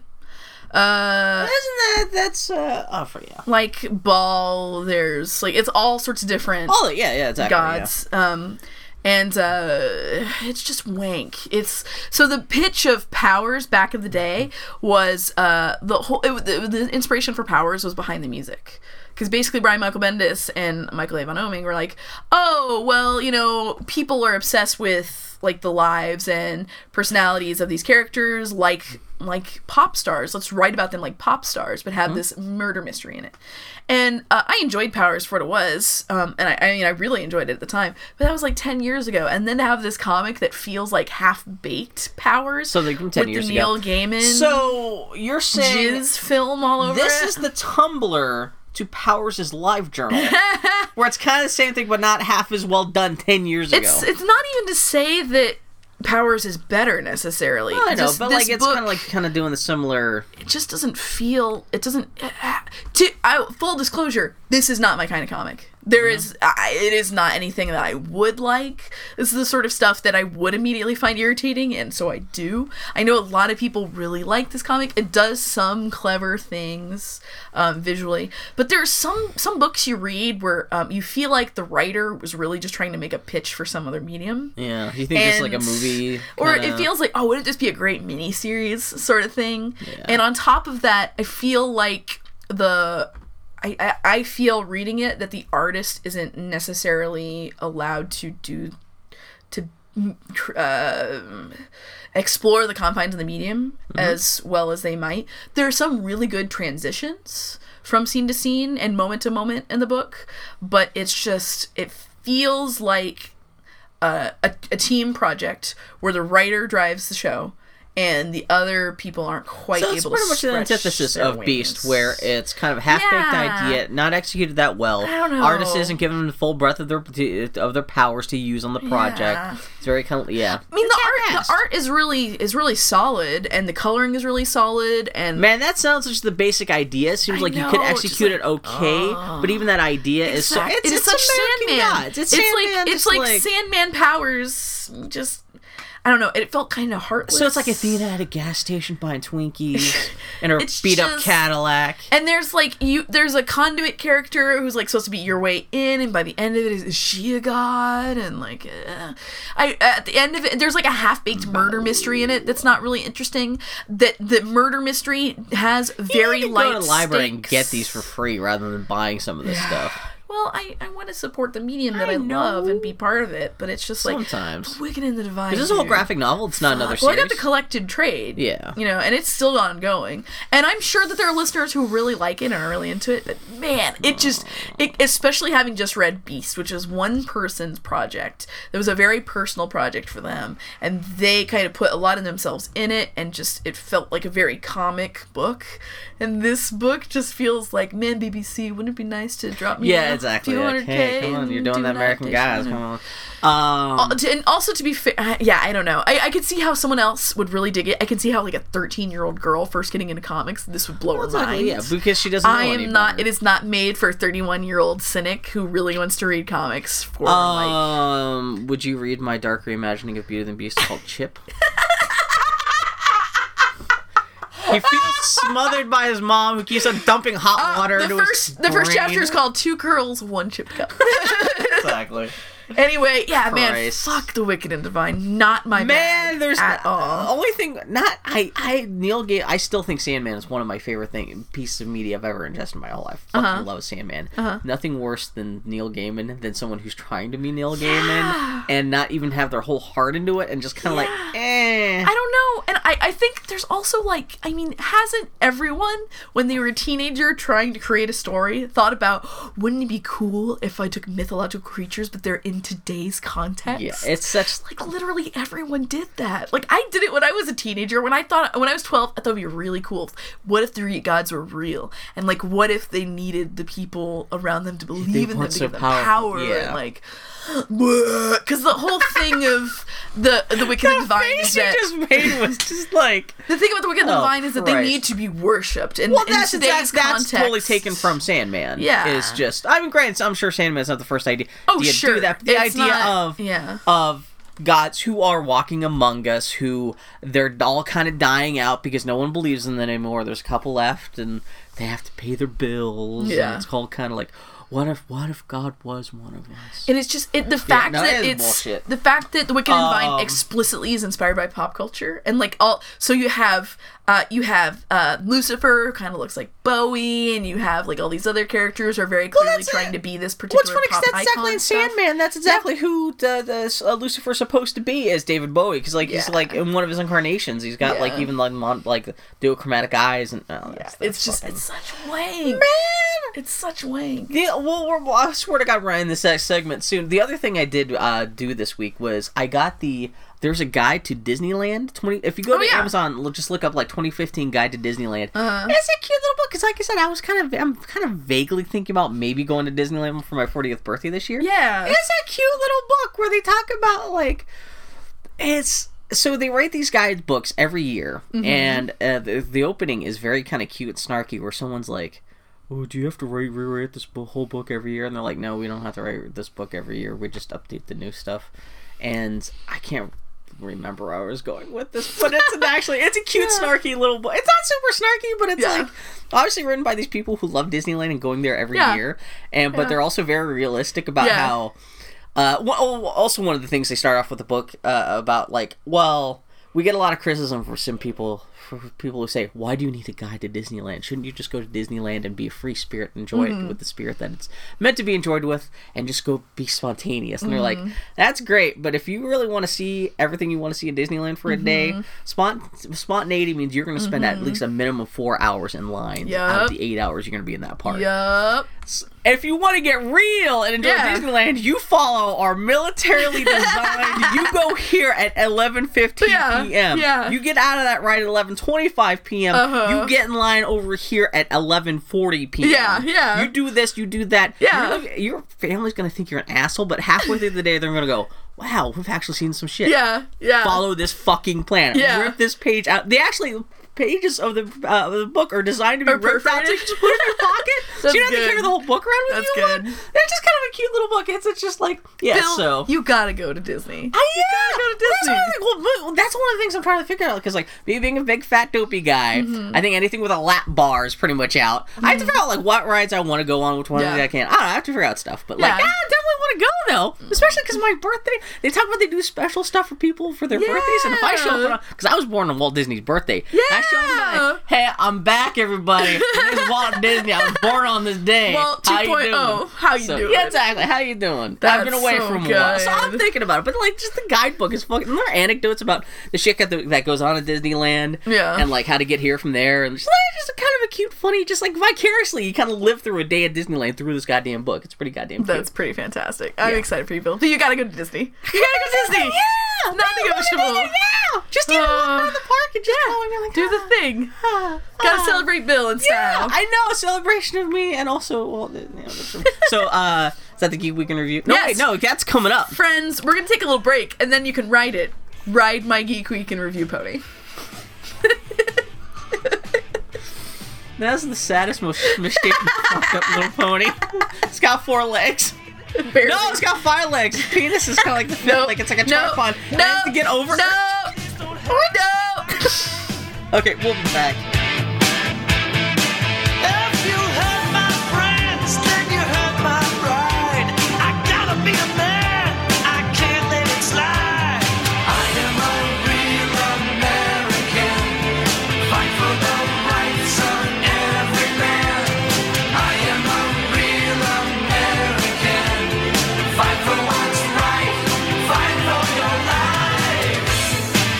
So I've got some geek news for you. What's up, Bill? Uh, this week I found out uh, that uh, there's a 5,000 uh, video limit on YouTube for your favorites list. What?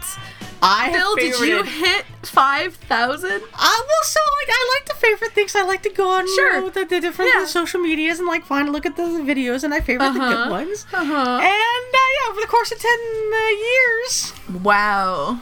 I have averaged about uh, about a, about a favorite and a half per day for the last ten years. I'm kind Wow. of. I had no idea I had favorited even close to five thousand, much less. Wow. I came back and I was like, I, "Where's the puppy howling video I favorited?"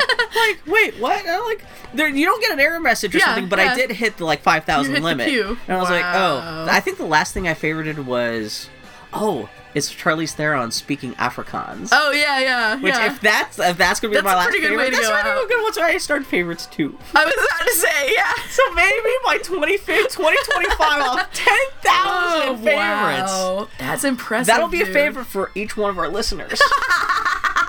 Sure. uh, but yeah, I feel that'll be a hundred favorites for each of our listeners. I got good favorites. I'll That's- my list Bill of my favorites in the does. show notes. does. I got good, fun- good- Man, did you see? Uh, do you follow Grumpy Turtle on Twitter? I shouldn't I do. ask that out loud because Yeah, you say no, no, you do. sound like a dick. I do. Did you see the one that he posted of the dog in the airplane saying? "Bah, bah, bah, bah, bah, bah, bah." No. it, I he was That's he so tweeted good. because somehow he found it and he can't stop listening to it. Mm-hmm. Now I can't stop listening. it's a computer badly computer generated dog in an Uh-huh, airplane just uh-huh. going "Rah, rah, rah." and there's little subtitles that said I'm a dog I'm a dog in an airplane Rah, rah, rah, rah, rah. and he runs into another dog that's on a cloud and the Uh-huh. dog is giving him wisdom and they just both like "Rah, rah, rah, rah, rah." it is there's no plot it's just stupid as shit but it's fucking hilarious Oh, to the listen to.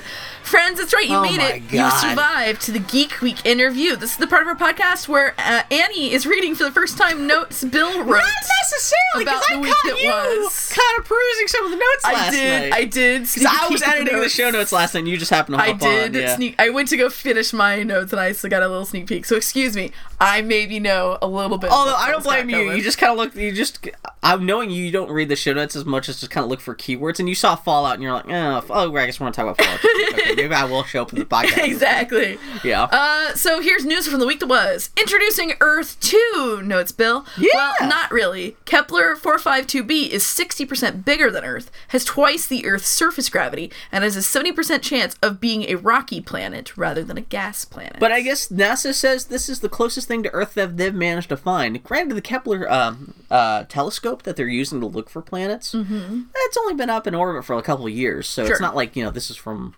They have plenty of time to look for other planets, but this is Mm-hmm. kind of interesting to think. And they're not even quite sure if it's actually got rocks or if it's just a big ball of gas. Would not make it Earth at all. But in terms of just this is the basic size Sure, sure. and like where it relates to its sun is the closest thing they've seen to Earth. And you know, there's got to be a thousand Earth-like planets out there, which is Yeah. a matter of us finding them. Yeah. Not that us finding them never really does anything because we Sure. have no way to get to them. But Right. it's interesting to think there's kind of vaguely made like essentially a fat Earth, sixty percent bigger. That's right. I yeah, like twice the gravity. I kind like of fat, it. sluggish. Essentially built Earth. Birth. Gotta go Disneyland. Why don't they let me on Space Mountain? I can't put the lap bar down. I'm gonna fall out. I gotta get. I where's the corn dog booth? Uh, in other news, oh Bill, you need to update your language. It's no longer the WWF. It's now the WWE. I I I I know I can't do it either. I like WWF. what it is man. of my childhood. It was WWE. I don't. There's. I. There's. I, ever since it changed to WWE, I, it's not like I was in love with WWE. Sure, as a oh, kid, yeah. but it was so. It was Yeah. so pervasive. Yeah, in kid, that like fucking late '80s, logo. early '90s. Yeah, yeah. Exactly. The fucking belt that they Yeah. over had the WWF logo yeah. on it. Yeah. Mine doesn't matter because half those wrestlers are dead or fucking what we're gonna talk Yeah. about now. Um, the WWF shot Hulk Hogan's racist ass into the fucking sun. They know. this was actually pretty impressive, yeah, they removed for. all mention from him from their website. They're no longer selling his merchandise or anything like that. Like they seems to have tried They to expunge him. him from the paid DLC for the latest video game. Wow. A lot of people are pissed about because they paid. Yeah. Well, I mean, if you paid for it and you downloaded it, you Sure. still have them. But Yeah. for some reason, you you, You can't delete that it. data off your disk. Yeah. Say to clear space off your PlayStation 4 hard drive. Yeah.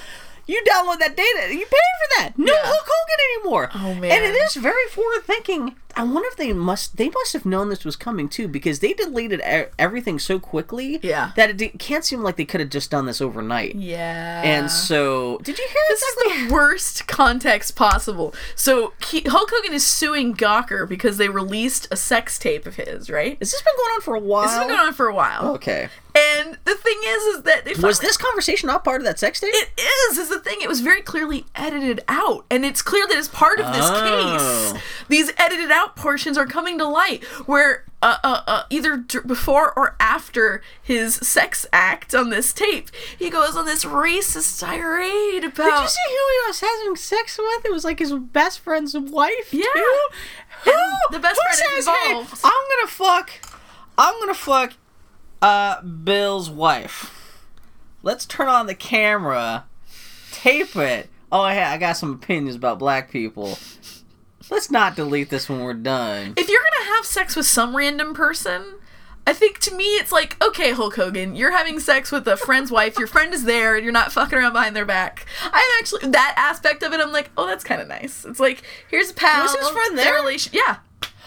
Oh, oh, I didn't realize it It's was like an open. not cheating oh, on thought him it was behind his back. No, Oh, they're all hanging out, having a good time. Sex happens, and So his, go racist his, tirade. his buddy's probably drinking a mug of cocoa Yeah. he's like hitting, the make sure the record button's on. Exactly. Yeah. Wow, okay. Yeah. But so yeah, it's just all this. Racist. You know what? Why and the thing is, is that he says more than once, "I'm racist." He says like he does say like I know this is a fucked up opinion, but here's I'm my fucked up opinion. Yeah. He says the words "I'm racist" repeatedly.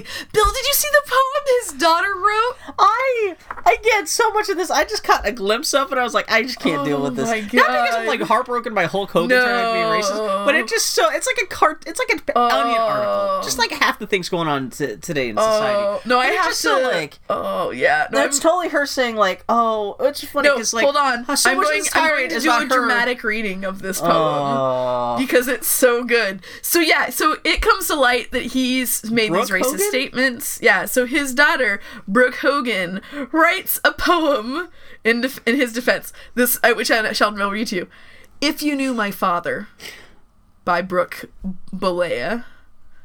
Uh, if you knew the dad I knew, you'd know his tender heart. He'd never want to hurt his fans or family picture from the start. I just picture this being portrayed over slow motion footage and Hulk Hogan like banging on the fucking ropes in the fucking wrestling ring. Yeah. If you knew my father, you would know how hard he fought, and the way he it brought a smile to people light, medium, and dark.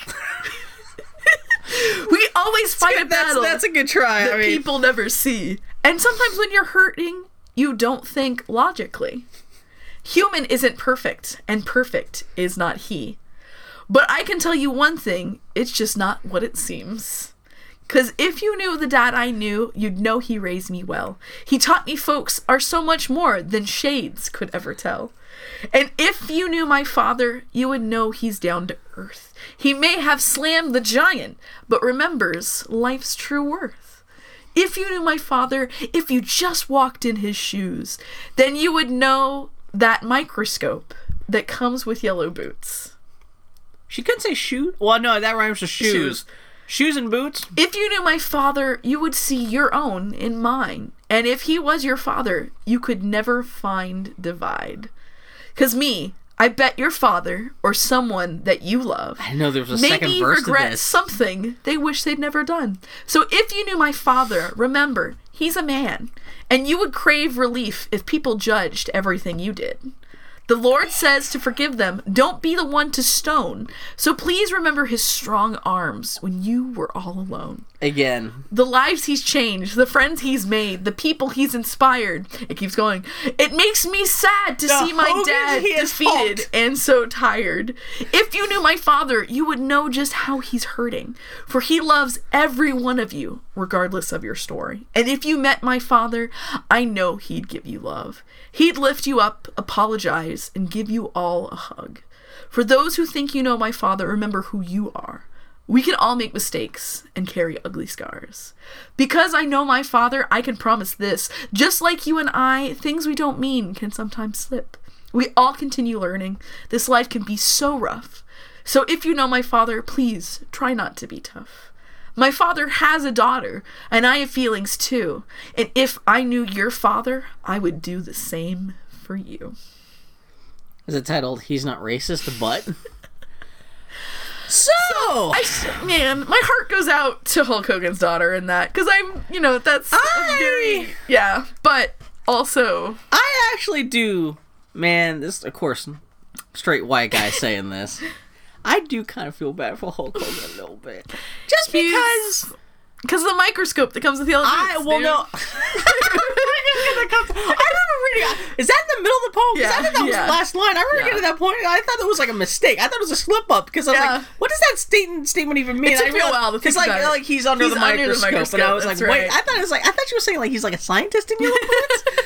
No, but like, because like I mean, uh, she's not wrong in that my dad was racist. Yeah. it's not like you know, it's it's it's just, but like it sucks that he's really. It sounds like he was kind of broke a little bit, and the sounds. Yeah. It sucks to see that he's had his entire fortune ripped away. Granted, I fucking I thought it was hilarious when the same thing happened to Paula Deen, but maybe maybe I'm a little sympathetic to this because Hulk Hogan was like a big like.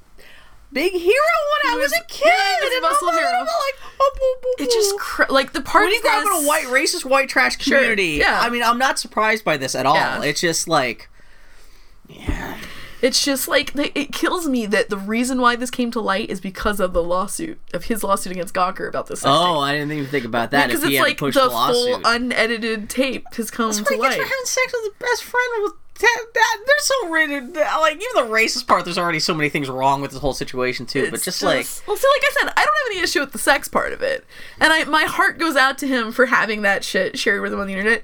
But like, fucking, he says I'm racist repeatedly. and also he's talking about his daughter and who she's fucking, and you're putting this on tape. And even aside from the racist shit aside, it's just like, man, that's not a like what kind of fucking schmuck are you? Yeah. And then also he's racist on top of that stuff, but just like And you can't help but feel like the um the Bill Cosby defense a little bit, where like the judge said because you put yourself up as a pub as a public figure, moralizing an immoral yeah, figure, exactly. that Yeah, that you, makes you, yours You called down the thunder. you Ex- fucked yeah. yourself up. I feel like you know when I don't know, like it's so hard to say because you're a reality star, you're asking for it a little bit. But when you literally try to monetize yourself and your persona and your family, it's kind of weird to be in a position where it's like you're asking for privacy because once you've opened because that especially because he's box, been part of a thousand reality shows. He's, he's been on reality shows with his daughter. Yeah. Yeah. exactly. You can't just suddenly say, "Well, no one pay attention to me anymore." No, this is a private time because like you've already kind of. This is not like the terrible instance, like what was it last week, where Gawker outed this dude who's uh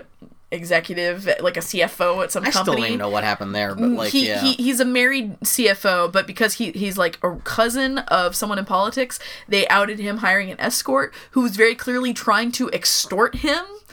And like so they kind of aided in this extortion effort and in the process outed this married that. guy who was not a public figure. This isn't this is someone who's a public figure and I don't know. I feel weird about this whole situation because it's kind of not. I- don't feel like anyone deserves to have their shit dragged through the mud. But on the other hand, it's like, dude, you're a racist, and yeah, good luck with that. I'm surprised the WWF just doesn't rebrand him as as as uh, a heel. ir- irresponsible Hogan instead of Hulk Hogan, or Yeah. Yeah, no, it's a big deal because he was a huge like if you were like I was 10 years old in Yeah. 1985 when he first became like He the was- face of WWF. Exactly. Like he was that. He was the WWF for a long time. And he, people point out he is the biggest wrestling star that has ever been. exactly. He yeah. he is the alpha and omega of an entire Yeah. entertainment industry. Yeah. Super white trash, racist kind. And it's one, and even people pointed out like him being racist, big shocker because like Yeah. back in like WWF uh, has a history of like all the villains in the '80s were like Yeah. the Iron Sheik and this racist character over here and stuff like that. What do you expect from like also the guys from an old enough generation that Yeah, sure. if you're a white guy from Florida.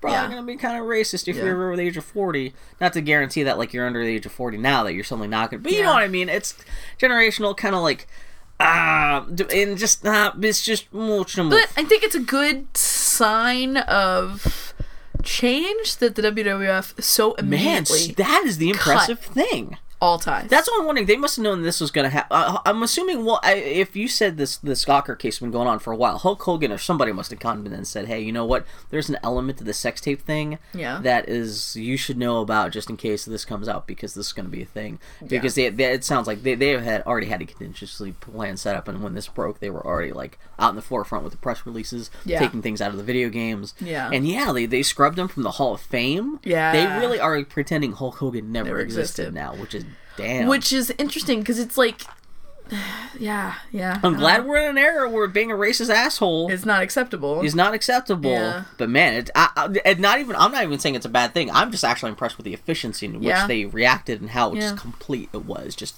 total. Whoop, Yeah. You're gone. yeah, I mean, he'll see. he can still make money from appearances and stuff like that. He just can't Yeah. be a WWE branded, WWF kind of branded Yeah. thing. But like, yeah, I'm not really worried about him so much.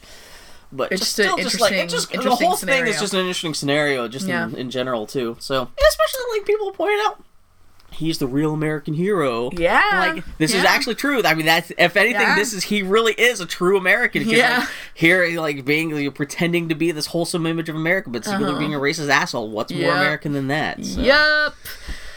Kodak Ah. blew up their film manufacturing Oh, plant. I forgot to look into more details about it. I just saw the YouTube video. They blew up their film manufacturing plant. Really? I just saw the video. Yeah, uh, Kodak factory. Uh, Kodak. Blew Hold on, while. Bill researches this thing. I was. Uh, yeah, they just uh, they they they blew up their Man. um their factory where they made film. That's our news at eleven. Wow. Uh, I guess they decided that no one uses film anymore, so they blew up the factory. yeah, that's Uh, interesting. The weird thing is they didn't even. It wasn't like a control thing. They just like, had a bunch of kids with fireworks, just kind of throw them in there until it just kind of fell Exactly, down. just They it were good. using it for a while anyway. sure. They just had to clear out the hobo camp that had bit, like built up shop in there. Yeah. So Oh boy. Uh, moving on. Suppose it was inevitable, but there's going to be a Minecraft movie. According to Hollywood, it's quote a blank canvas on which to launch a multiple audience quadrant film franchise. Unquote. Uh, God, multiple quadrant film franchise. I don't know what the quadrants are. 'cause supposedly There's there's four s- quadrants. Ugh. I think it's men, women, children, and dogs. Not cats. I don't think. I think they found out cats really don't pay for. Cats torrent rather than buy tickets. Uh, thirteen-year-old boys, eighteen-year-old boys, thirty-five-year-old boys. Moms? 30 Question mark. Maybe Magic Mike XXL question mark. So yeah, So there's gonna be three movies. Uh, one is gonna be a ripoff of the Lego Movie. Uh, one is going to be an action adventure movie as a ripoff of uh, the X Men, and then the last one is just gonna be Channing Tatum goes to the big stripper convention that they're building. that's actually just gonna be three acts of the film. but yeah, what do you do if you're making a Minecraft movie? Because how do you? what like, do you do if you're making a Lego movie? Like, Well, that's what I'm saying. They already like you can't go meta like the le- maybe they just do. Everyone starts going meta now, just blatantly ripping off the Lego Movie. Now it's gonna be up. Maybe it's gonna be Tron. Some kid gets sucked into Minecraft and he can't get out. Yeah. What's interesting about the ride a idea of a. Minecraft movie is that after the Lego movie, you can't help but be kind of optimistic. Well, not. At least you have a reason to be optimistic. Because usually They open up the p- playing field for potential what you can do with the Sure. licensed property. Exactly. yeah. That you can do something fun as opposed to like Battleship or something where it's like but there's just so many like the the the Lego movie is more the exception that proves the rule. Mm, That, Exactly. like, yeah. you know. It's entirely possible Oof. this has nothing to do with Minecraft world, and it turns into like the Smurfs movie, where it's Yeah. like Minecraft Steve jumps out of the computer and is Yeah. like in the real world and becomes best friends Yeah. before he has to ET home at the end. That's right. Telling everyone, please buy more Microsoft products. and, he, and he beams back into the computer. Who the fuck knows? Oh, but boy. like, because yeah, there's no. I mean. I, I wonder if they're like whoever's working on this movie. I, I think whoever's directing is one of the guys who is the star and co-creator of It's Always Sunny in Philadelphia. Oh, really? Yeah, which is that also because that's supposed to be a super profane, fucked up TV show, and they're like, this that's a weird choice for to, to direct this children's film. Mm-hmm. And again, Lord and Miller are also a weird choice to direct the uh, the Lego movie. And that Well, they were a weird choice to uh, direct Cloudy with Chance Meatballs. Well, that's choice. After yeah, that, that's that, that's a good point too. So I guess that- it seems like they're trying to take that same gamble with this. but- Sure, yeah. but that's someone who has that, that's a team that has a history of lush visuals. Yeah. and like understanding the visual potential of the medium as Does opposed guy even to. care about Minecraft? I wonder if it just. Well, kinda, I don't know if that matters as much as as much I'm just say, saying he say might it. be a fake gamer girl. Well, I will. s- You know what? The thing. Now I say that, but F- Phil Miller and Chris Lord did grow up playing with Lego. Yeah. Like it's just what I'm saying is the person who should direct the Lego movie was that little six year old who you were hanging out with. last I know, it's his seriously. iPad. He'd have some ideas. Exactly. Oh, man. Uh, there's going to be a fucking emoji movie. I did not even sake. research this beyond just the news because I know. I saw that headline too because I think Sony wasn't it like a mul- like studios had gotten a huge bidding war. Yeah, because somebody. Well, again, the curse, like the thing with Lego Movie, opened up the potential for licensed movies, but also protect, opened up the stupidest fucking ideas for people to say. Well, if they can make a Lego movie, why can't we make an emoji Man, movie? the- I- Which is I didn't, I didn't realize is emoji like a tra- trademarked. Is there like because I thought emoji were just a like like the ASCII happy faces you I use think, in like like- email and shit like that. There must be a core. Someone came up with emoji. Well, I think That must be the, a trademark term, I guess. I think the uh, like the the the various iterations of emoji are trademarked. Like I think the iPhone emoji. That's what I'm saying. It must be yeah. Because like Android uses a different emoji set. wonder if there's I much prefer the. Android emoji, by the Oh, way, to the iPhone. I find them more expressive and humorous. I just hope Adam Sandler makes the emoji movie. Jesus Christ. Have you? How many times have you seen Pixels? This is the joke in all the podcasts already this week. Has been like, you love that Pixels, right? We're gonna. It's our Pixel I like how. Chris Columbus is trying to make a new set of pixels at this point. I know. Uh, Um, uh, did you know that Tarsem has a movie out?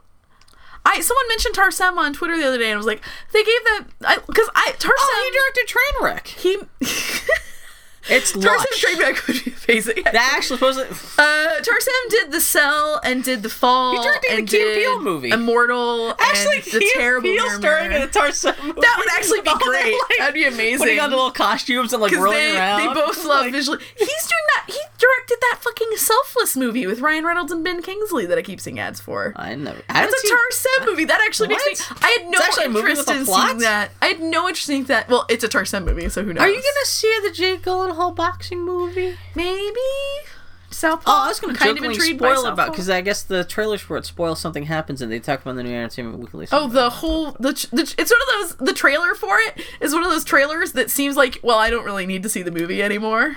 I must have been filmed in Pittsburgh too, because on Facebook, um, one of my old friends from Pittsburgh, he was one of the electricians on the film. Aww. Turns out I didn't realize he's actually. I guess uh, they've been filming more and more Pitts, uh, movies in Pittsburgh. He was one of the head electrician, uh, electricians on The Dark Knight Rises. He actually has an Oh. yeah, I know that was filmed in that yeah, was filmed parts in of it at least. Yeah. Um. Anyway, what the hell? Because if you're gonna film a, a beautiful, a large city in decay, it's either Detroit Exactly, or Pittsburgh. yeah.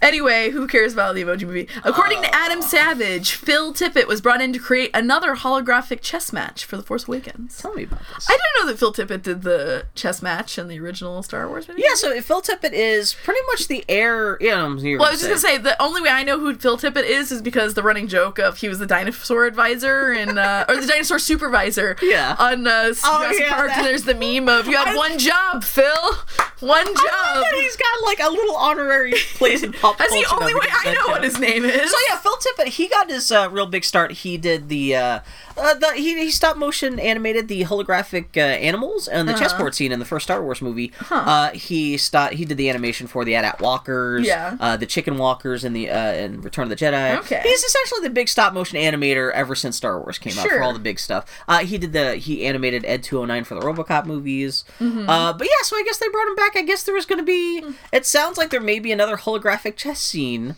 in the F- uh, Force Awakens or some kind of thing where they said, "Hey, let's bring back this guy." Specifically, not not doing like CGI, but like they got him some clay and said, "Hey, make us some some monsters who punch each other." Or oh, that's kind of great. photographically just insert into this thing oh, like Oh, that's old kinda great. Again, this movie.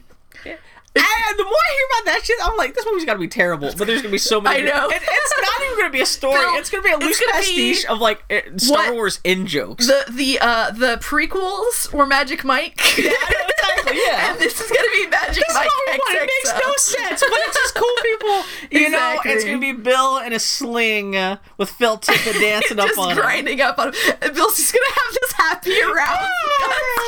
My little Disneyland plug. Like, I love you, Disney. I love you, Star Wars. I love you so much. Oh, the, one of the other things they showed from Star Wars too. I guess there's a new Rebel pilot that has like this big bull head. Uh-huh. But it's one of the Rebel pilots, so I guess Oh, you're gonna that's see like some weird monster like flying Oh, that's so spaceship. good. Work, work, work, work. I don't know. Yeah, so. he's gonna look like the blacksmith from Benton. That's fantastic. Oh yeah, yeah. Oh man, congratulations on more Ben stuff. Too. Yeah, I, pl- I played with Benton yesterday. Some self care. Yes. Uh, also, Hot Toys built a goddamn 18 foot long Millennium Falcon. Terrible thing. It doesn't look that great. Really? 18 have you have you seen did you see pictures No. it doesn't look bad but it is like so it's sixth scale which i guess that's the thing hot toys That's what makes they most do, of its, yeah, they make and so but that's the thing with the millennium falcon being supposedly being like 30 feet long Yeah. like well no not even 30 because what's what's six times 18 whatever well Yeah. Mm-hmm. 70 feet long or something like that yeah so it's not a toy for sale they just had it as part of a display for some kind of like Sure, i think like toy show show, in hong Yeah. kong or something like that but it is with like they displayed it with all their six scale stormtroopers and Yeah. darth vader and stuff like that and so it's fucking huge. That Yeah. They had this whole like Death Star uh, proscenium essentially. That, that was like the size of someone's fucking garage. Wow. But yeah, everyone's like, oh my god. The, the detailing on the Falcon didn't look that well, good. sure, because it's a fucking 18 foot Millennium Falcon that's made for a show. Yeah, like, you're not going to made it look spend. a cooler. It still Uh-huh. lights up and stuff, but that doesn't Uh-huh. look as good as my. My That's right, Falcon that Bill. I'm You building, kick- you be kick all their blah, ass, blah, blah. buddy. But yeah, I thought that was nuts. Uh, Chris Columbus, the guy who directed the first two Harry Yeah, fucking speaking of this Potters, has been stumping for a chance to direct another Harry Potter film starring the older Potter cast. Out of the blue, he's just like, I want to make more Harry Because Potter. he doesn't, because he wants some money. Because Pixels killed his That's career. that. This is the sign of someone who knows his career is going to be over by the end of the weekend. He's also okay. So credit where credit's due. Chris Columbus, I mean, as the director of those two Discovered America. he uh uh he did. I mean, the cast he pulled together for the Harry Potter films is phenomenal. He- like all the building blocks of the Harry Potter movies are fantastic, and he laid all that groundwork. He animated and did all the motion capture for the Disney's Robin Hood when he was five. all that mocap, uh, the the Cedar dancing on the sex swing. Yeah, he did all that work when he was five years old. so yeah, was he was I, how much creative control did he have for the first two Harry I mean, Potter he movies? directed them. I Like, mean, granted, when you're kind of like what, Warner Brothers, I don't know. I don't know how much. I guess so. Yeah. I, I don't know. I'm like I, I. It's hard to imagine a director who's given like this this fantastic property wasn't involved. I mean, even if you're just hiring the people and like like working I- with the people. Terry Gilliam did want Tom Waits for Ron Weasley. I mean, I'm just, I don't think I love Terry Gilliam. He would not have, have laid like the. I, I okay. I will say I don't actually enjoy the Harry Potter movies. I love everything about them except for the movies themselves.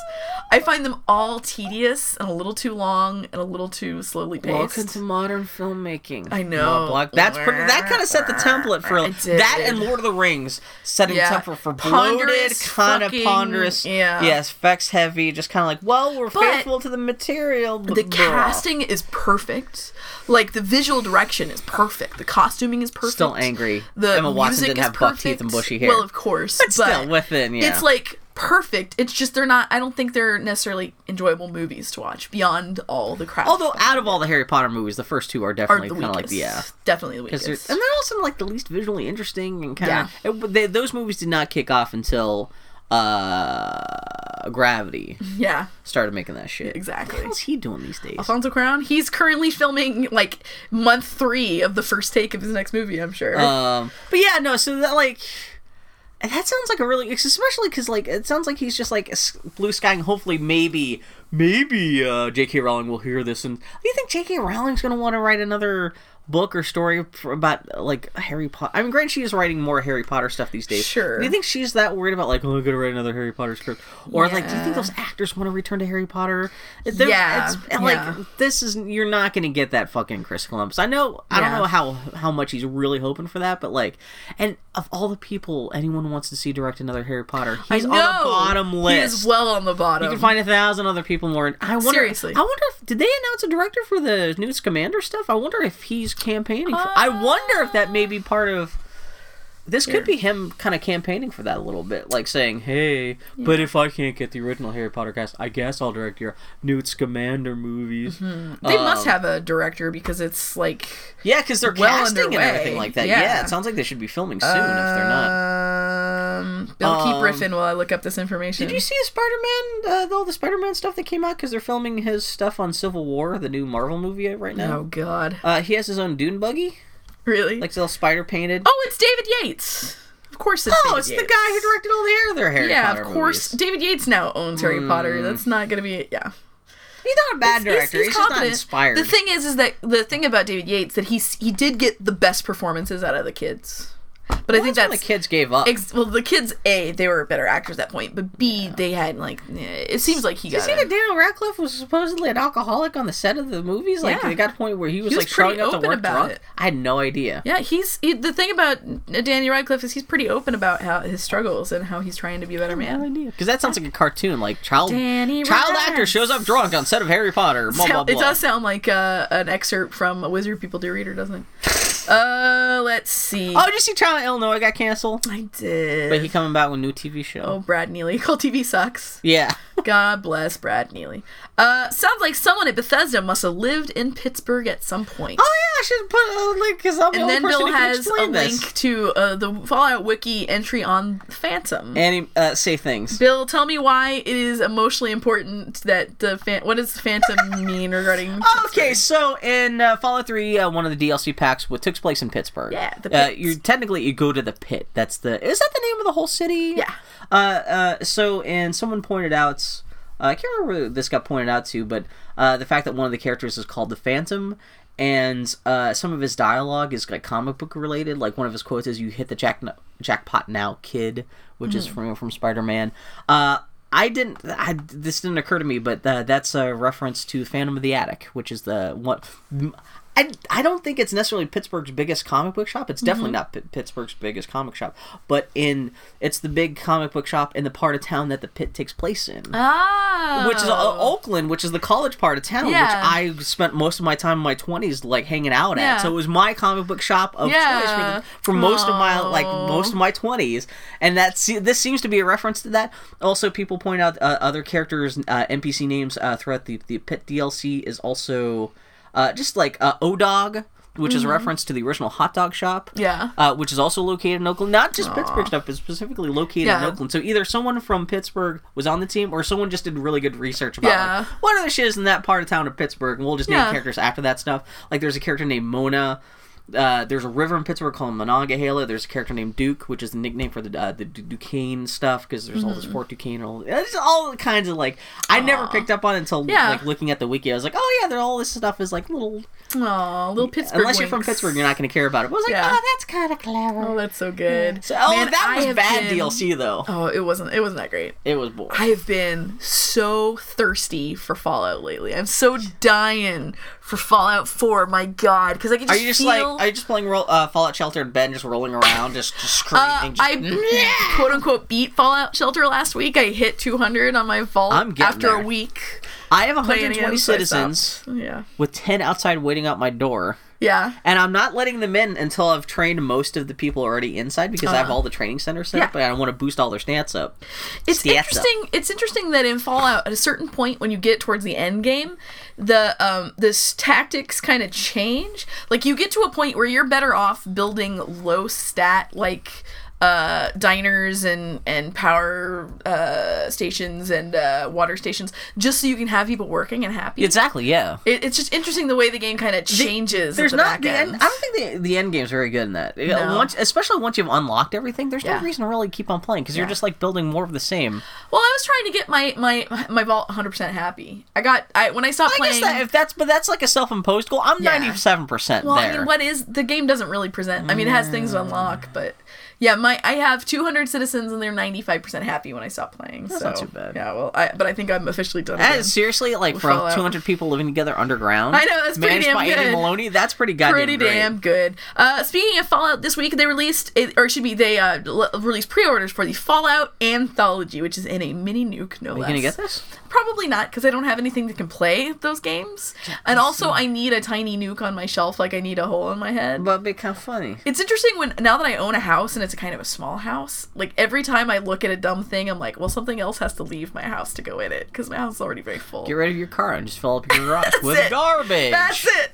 But uh, yeah, no, Um, it's it's interesting because um, uh, Fallout has been in a prolonged uh, was having uh, legal issues with Interplay, the company that developed the shell of the company that developed all these things, and they're like Interplay was like, no, we have the rights to make a Fallout MMO and all this shit. And got Oh, that's right. I know that was the big contention for a while. But yeah, this is interesting because it's all of the quote unquote canon Fallout games. So it's Fallout 1 and 2, it's Fallout Tactics, Fallout 3 and all its DLC, and Fallout New Vegas and all its DLC. Yeah, that's pretty comprehensive. it's- yeah. yeah, it's But pretty it's uh, for PC good. only. Yeah. Is it all discs? Yeah, Because you do get a bo- big bunch of discs that comes inside. Yeah, like little it's actually kind of great because the covers are each like the the face, no text or anything. It's just the face that's Oh, from the yeah, I cover think art. about that. Yeah. I mean, it, it does make me feel good inside my heart because Fallout is my is the closest thing I have to home as far as video games. Like Fallout really does feel like home to me. Annie, I th- I'm thinking about getting a gaming PC. You can borrow it. Just like I should just get a Well, I- gaming laptop so I, I- can just give it to you and say, "Hey, here, play Fallout." Well, I have I've played Fallout one and two because you can get them for Mac. Well, you can download it now. and, yeah. and not I have like uh, yeah I've been. But playing that it, Fallout, uh, Fallout on PC, if you crank that shit up, make it look su- well. It's not gonna look super. I know. pretty, I've been talking to a friend who's like, I can't. I gotta buy a new PC just in time for Fallout 4 so I can add all my mods and do all this. But yeah, no, I mean Fallout 4. I just want Fallout 4. My uh, we're getting ready to give our Xbox 360 to my uh, godson so he can play like Kinect games and everything like that because he loves them. But I'm like, but my we our our household was a 360 household, so all of our games are 360. So like, if I give my 360 to him, I will officially be like, I will no longer play those games until hopefully Xbox The backwards does compatibility, yeah. So that was the thing that that, pull, that pulled the trigger for Foley. She's like, it's backwards compatible. I don't give a shit. But I'm waiting for them to say, you know, uh, like uh, fucking En- Enslaved is backwards compatible, and like all the games that are important to me. Because so far, I have a 360 too. If you ever want to fire up a game, because I've I'm literally sitting 10 feet away from I it, so say just sitting that, on the but when was the last time I opened my? Well, I know, but in 360? case if you ever want to fire up Red Dead again, Yeah, see that's, That's the thing. I'm I'm like Red yeah. Dead. We're gonna keep our PS3 because that still is the most robust um, uh, digital player, player. yeah. I mean, like any pretty much any file, like video file, you can put on a USB, it will play without issue. So just for that reason, I'm not gonna give that up. But man, my 360. They still, even on the new consoles, Foley was talking about this on her uh, Far Cry 4 stream last night. The new consoles still don't support custom soundtracks. I think they just added that. You though, think didn't so? They? I feel like they did for, or they announced that, they were going to support it. That's another reason for, for me want to play Fallout on PC because Yeah. hopefully I could drop my own. Yeah. Because like a huge part of me playing Fallout 3 was my like a Yeah. Mm-hmm. combination of my own music plus your own custom Fallout soundtrack. That got me through so much of that game. I played that for 100 hours and that was a lot of extra music I listened to. We've we've talked in the podcast before about how I feel strongly about listening to the music in a game and how especially after my terrible experience with Assassin's Creed because I played it with a custom soundtrack and once I replayed it with the game soundtrack how much more I enjoyed it. So I feel really strongly about that except with Fallout, Fallout 3, the only music I had on my console was an album by Raphael Saadiq called The Way I See It which is a really good kind of um, soul R&B album that came out in like 2008. And I listened to that album like a bajillion times while playing Fallout to the point Really? where that kind of is the music to Fallout that's for me. weird. So this week I was getting really sentimental for Fallout 3 after all the news and everything from QuakeCon. And so I just I've been listening to Raphael Saadiq the way I see it all week and I'm like, yeah, I'm ready to go back and to see some ghouls and to have my like my power suit. so what? Are you still going to play uh, Fallout 3 on Xbox One? yeah. Okay. Yeah, I, I, I can't. I, I, I'm never gonna get a gaming PC. It's just not gonna happen. I don't have the brain for it. I don't have the money for it. So I may as well just. I, I'm so part of the console generation. I'm just gonna ride that pony until it dies. I still have all three versions uh, pre-ordered, so if you change your mind, You're a sweetheart, um, yeah. Uh, anyway, uh, speaking of uh, Fallout, our last bit of Fallout news this week, Bill notes, quote, gonna fuck dog meat, unquote. I don't know if there should be a question mark there. gonna fuck dog Tell me what this mark. means. Uh, so this week was QuakeCon, um, uh, which is uh, Oh, that's where the news broke? Yeah. Oh, okay. Bethesda's big uh, dog and pony show because it's all. I should I should say its big dog and pony show. You know they play Quake Doom and all that shit. And uh, Todd. Howard came out and spoke about Fallout. And the thing is that he wa- he took time to talk about things that they didn't talk about at E3. So um, one of the things he talked about was um, character relationships in the game, and he made a statement of saying that you can romance any character who is romanceable. You can romance regardless of gender, which is kind of cool. Um, Foley and I actually had this led to a little bit of a debate with Foley and I because she just looked at me and she's like, "Yeah, they should have gone done that with uh, Dragon Age and with Mass Effect and all that stuff." And uh, she's like, "Like I, I should have been able to be uh, be lesbians with uh, Cass." And it's kind of No, interesting. that's more character centric. Well, yeah, I, I, yeah, I was kind of. I feel like it's disingenuous to say that a char- part of a character can't be that they are straight or that they're gay, like or that they're bi. Like I think that's part of who you are. But I also I got really excited about this, like really excited about this. But on the other hand, it's a romance in a Bethesda game, so it's gonna be. I, I immediately thought, oh great, I'm gonna uh, fuck what's his name, Preston Grays, and then he's gonna be in my house making me pie that I can come visit him once every, you know, like. it's it'll be a cute option, but Yeah. you're not gonna live or die on like. Yeah. Well, that my joke was like, well, I only heard the news that you can date NPCs of any Yeah. gender.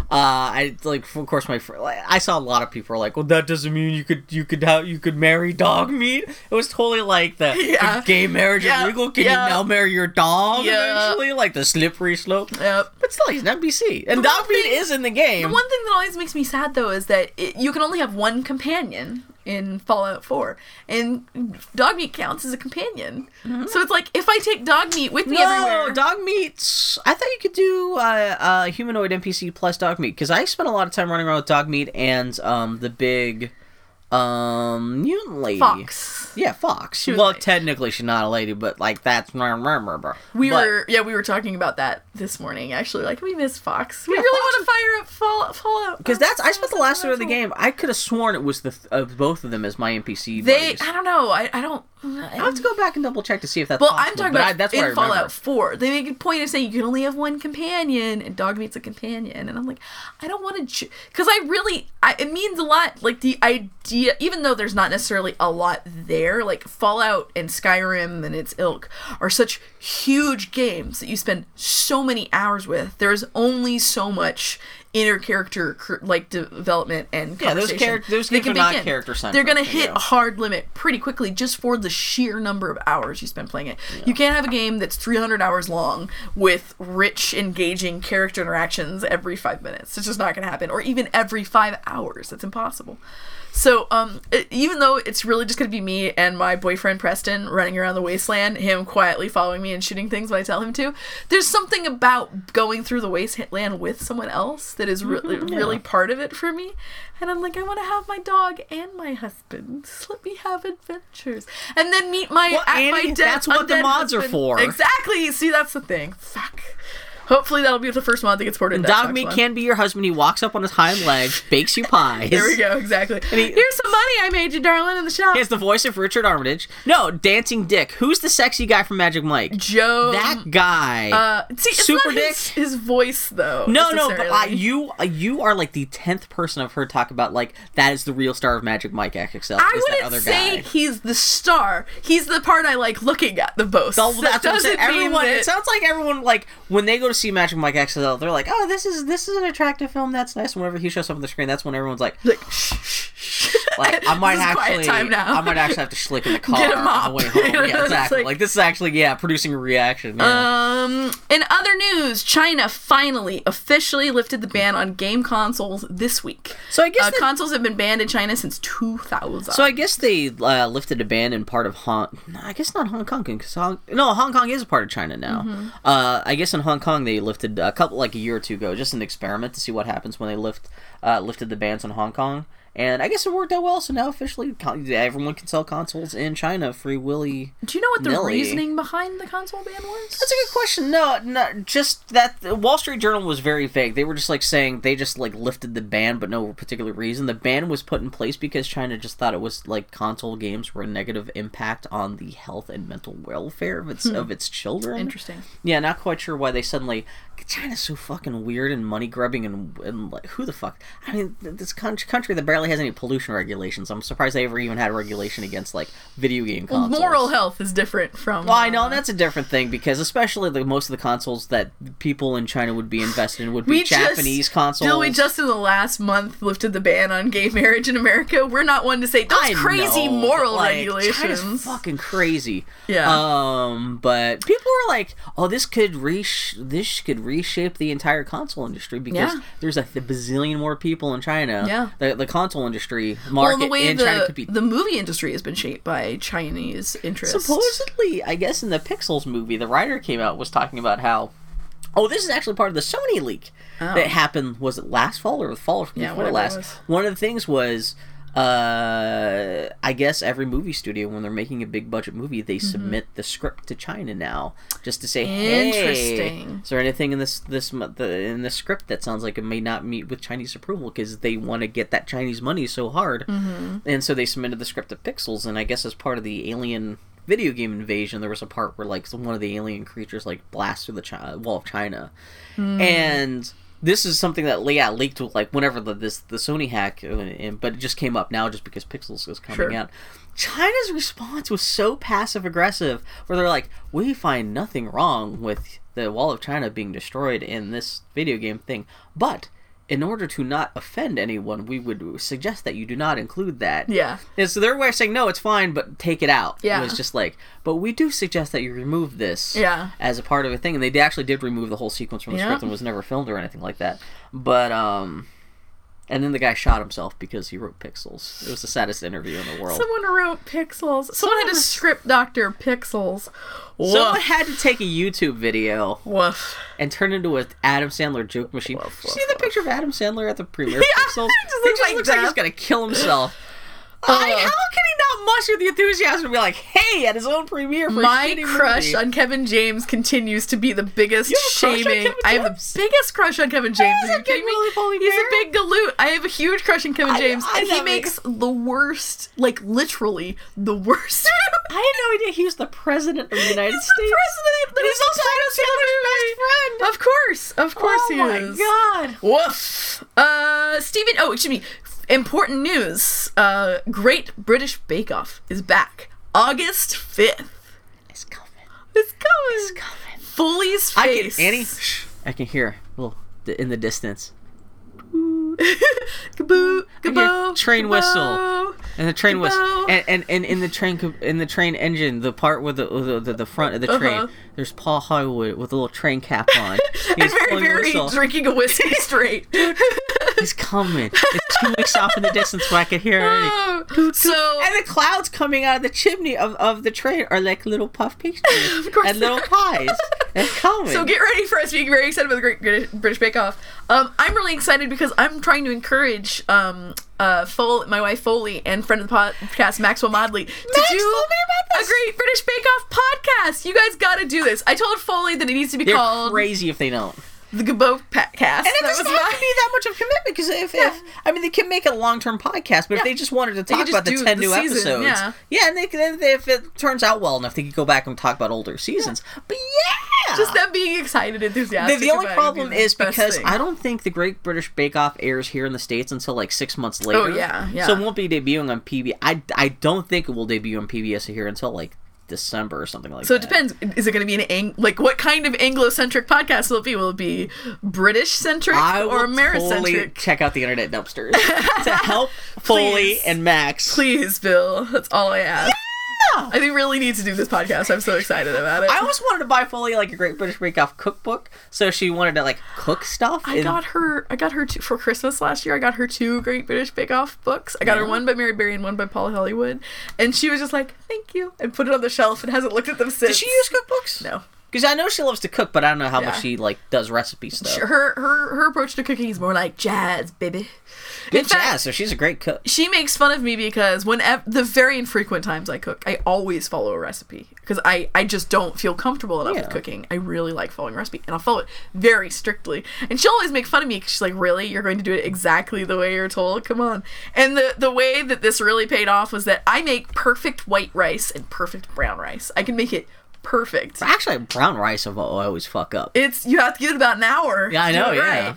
but yeah, she's so she was making fun of me. She's like, "You're fucking, you can't. You're looking up a recipe for rice. It's rice." And then I made You it. guys have a rice cooker? No, I use make it on the stove. Top. Oh, really? See, Oh, I was gonna say because we have a rice cooker. All it is is like water. Even with the rice even- cooker, I fuck up the brown rice. Exactly. So I, I take great pride in my rice craft. Do you? So, I make Foley's not around. Do you cook for yourself at all? Do you like? I will you make like a grilled cheese or something I like just that? starved to We even death. make like a ham and. Well, Foley and I eat pretty much every meal together. The thing is, when you're married, is like you're kind of with someone every single meal. Uh, but what if she's recording Great British Bake Off and, And I'm alone and there's no food, but you can hear in the background they're talking about pies, There, well, who knows, my friend? We'll see what happens. scones. Uh, in other TV news, Steven Universe comes back full time on August sixth. Uh, yeah, it'll be very good. Just don't yell at people who haven't watched it before about how they should watch it and call them is the baby killers. There is nothing. There is nothing worse than. Well, no, that's not true. Harassment is the worst. but I hate Technically, murder is the Whenever worst. there's a cult around something, like you have to watch X. Yeah. You haven't seen X. see, that's- how you have to watch it. That stuff is so off because nothing kills your enthusiasm for something than someone looking you in the eye and saying you have to watch. it. Yeah. Well, that's kind of what I was saying at the to. beginning You haven't about read Harry Potter. You have to. you have to, and if, and if you feel like you have to be part of the social Yeah. conversation, Because nothing has about- just killed my enthusiasm about things more. especially than- Steven Universe, because it's such a soft, small, gentle show. and it takes the more you force that on someone, Yeah. it's just gonna be like you're killing it, man. No, it's and especially the thing about Steven Universe is you kind of have to meet it where it is, and like it's more about like letting it slowly build up than like going into it with great expectations. I, I mean, I didn't like Steven Universe first. I thought it was cute. yeah. But I was like, ah, this is kind of cute. It's like when you try to get a dog to lick your penis with peanut butter. Wow. If you just let put the peanut butter on and let the dog Wow. come to you, that's fine. But if you chase the dog around the house with the peanut butter on your dick and you try to like that dog is not going to give you a pleasurable sensation. Wow. You have to let it come to you and let it wash over on you on its own time. You have to be cool. You can't be going after people. I'm just saying.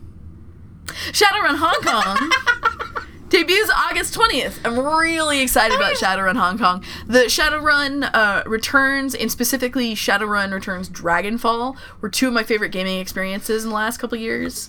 Um, and uh, I'm really excited. I kickstarted uh, Shadowrun on Ho- Hong Kong on Kickstarter. Bill, you love crabbing about Kickstarters that you think take too long. You should support Shadowrun. They said they were going to make it in a year, and it's a year later, and it's about to come Has it out. even been a year? Because the Shadowrun wasn't the Hong Kong Kickstarter like this spring. I think it was. That's what I'm saying. That's like. They- I mean, to be fair, the whole do thing you with think Shadow. they lied and they just had it done? Uh, the whole thing then- with Shadow and Returns when they made the first one is they made it with a pretty expressive in-game editor. Yeah. So the whole point was that they were creating this tool in this game, but these tools that they could use to leverage to make other games. Man, August is gonna be great because you got Great British Bake Off every week. You got fucking Steven Universe. You got fucking Shadowrun. Which uh, once I'm done with Yoshi's Island, uh, that'll probably be. The, I'll I'll, st- I'll probably start playing through the first Shadowrun really just to get caught up so I can play the some. Shadowrun Returns is good. Dragonfall is great. You will see why Dylan. loves it so Dragonfall, that's the one I want to play. Yeah, because Dylan, every time like we're sitting here like talking about video games, she's like, "Have you played?"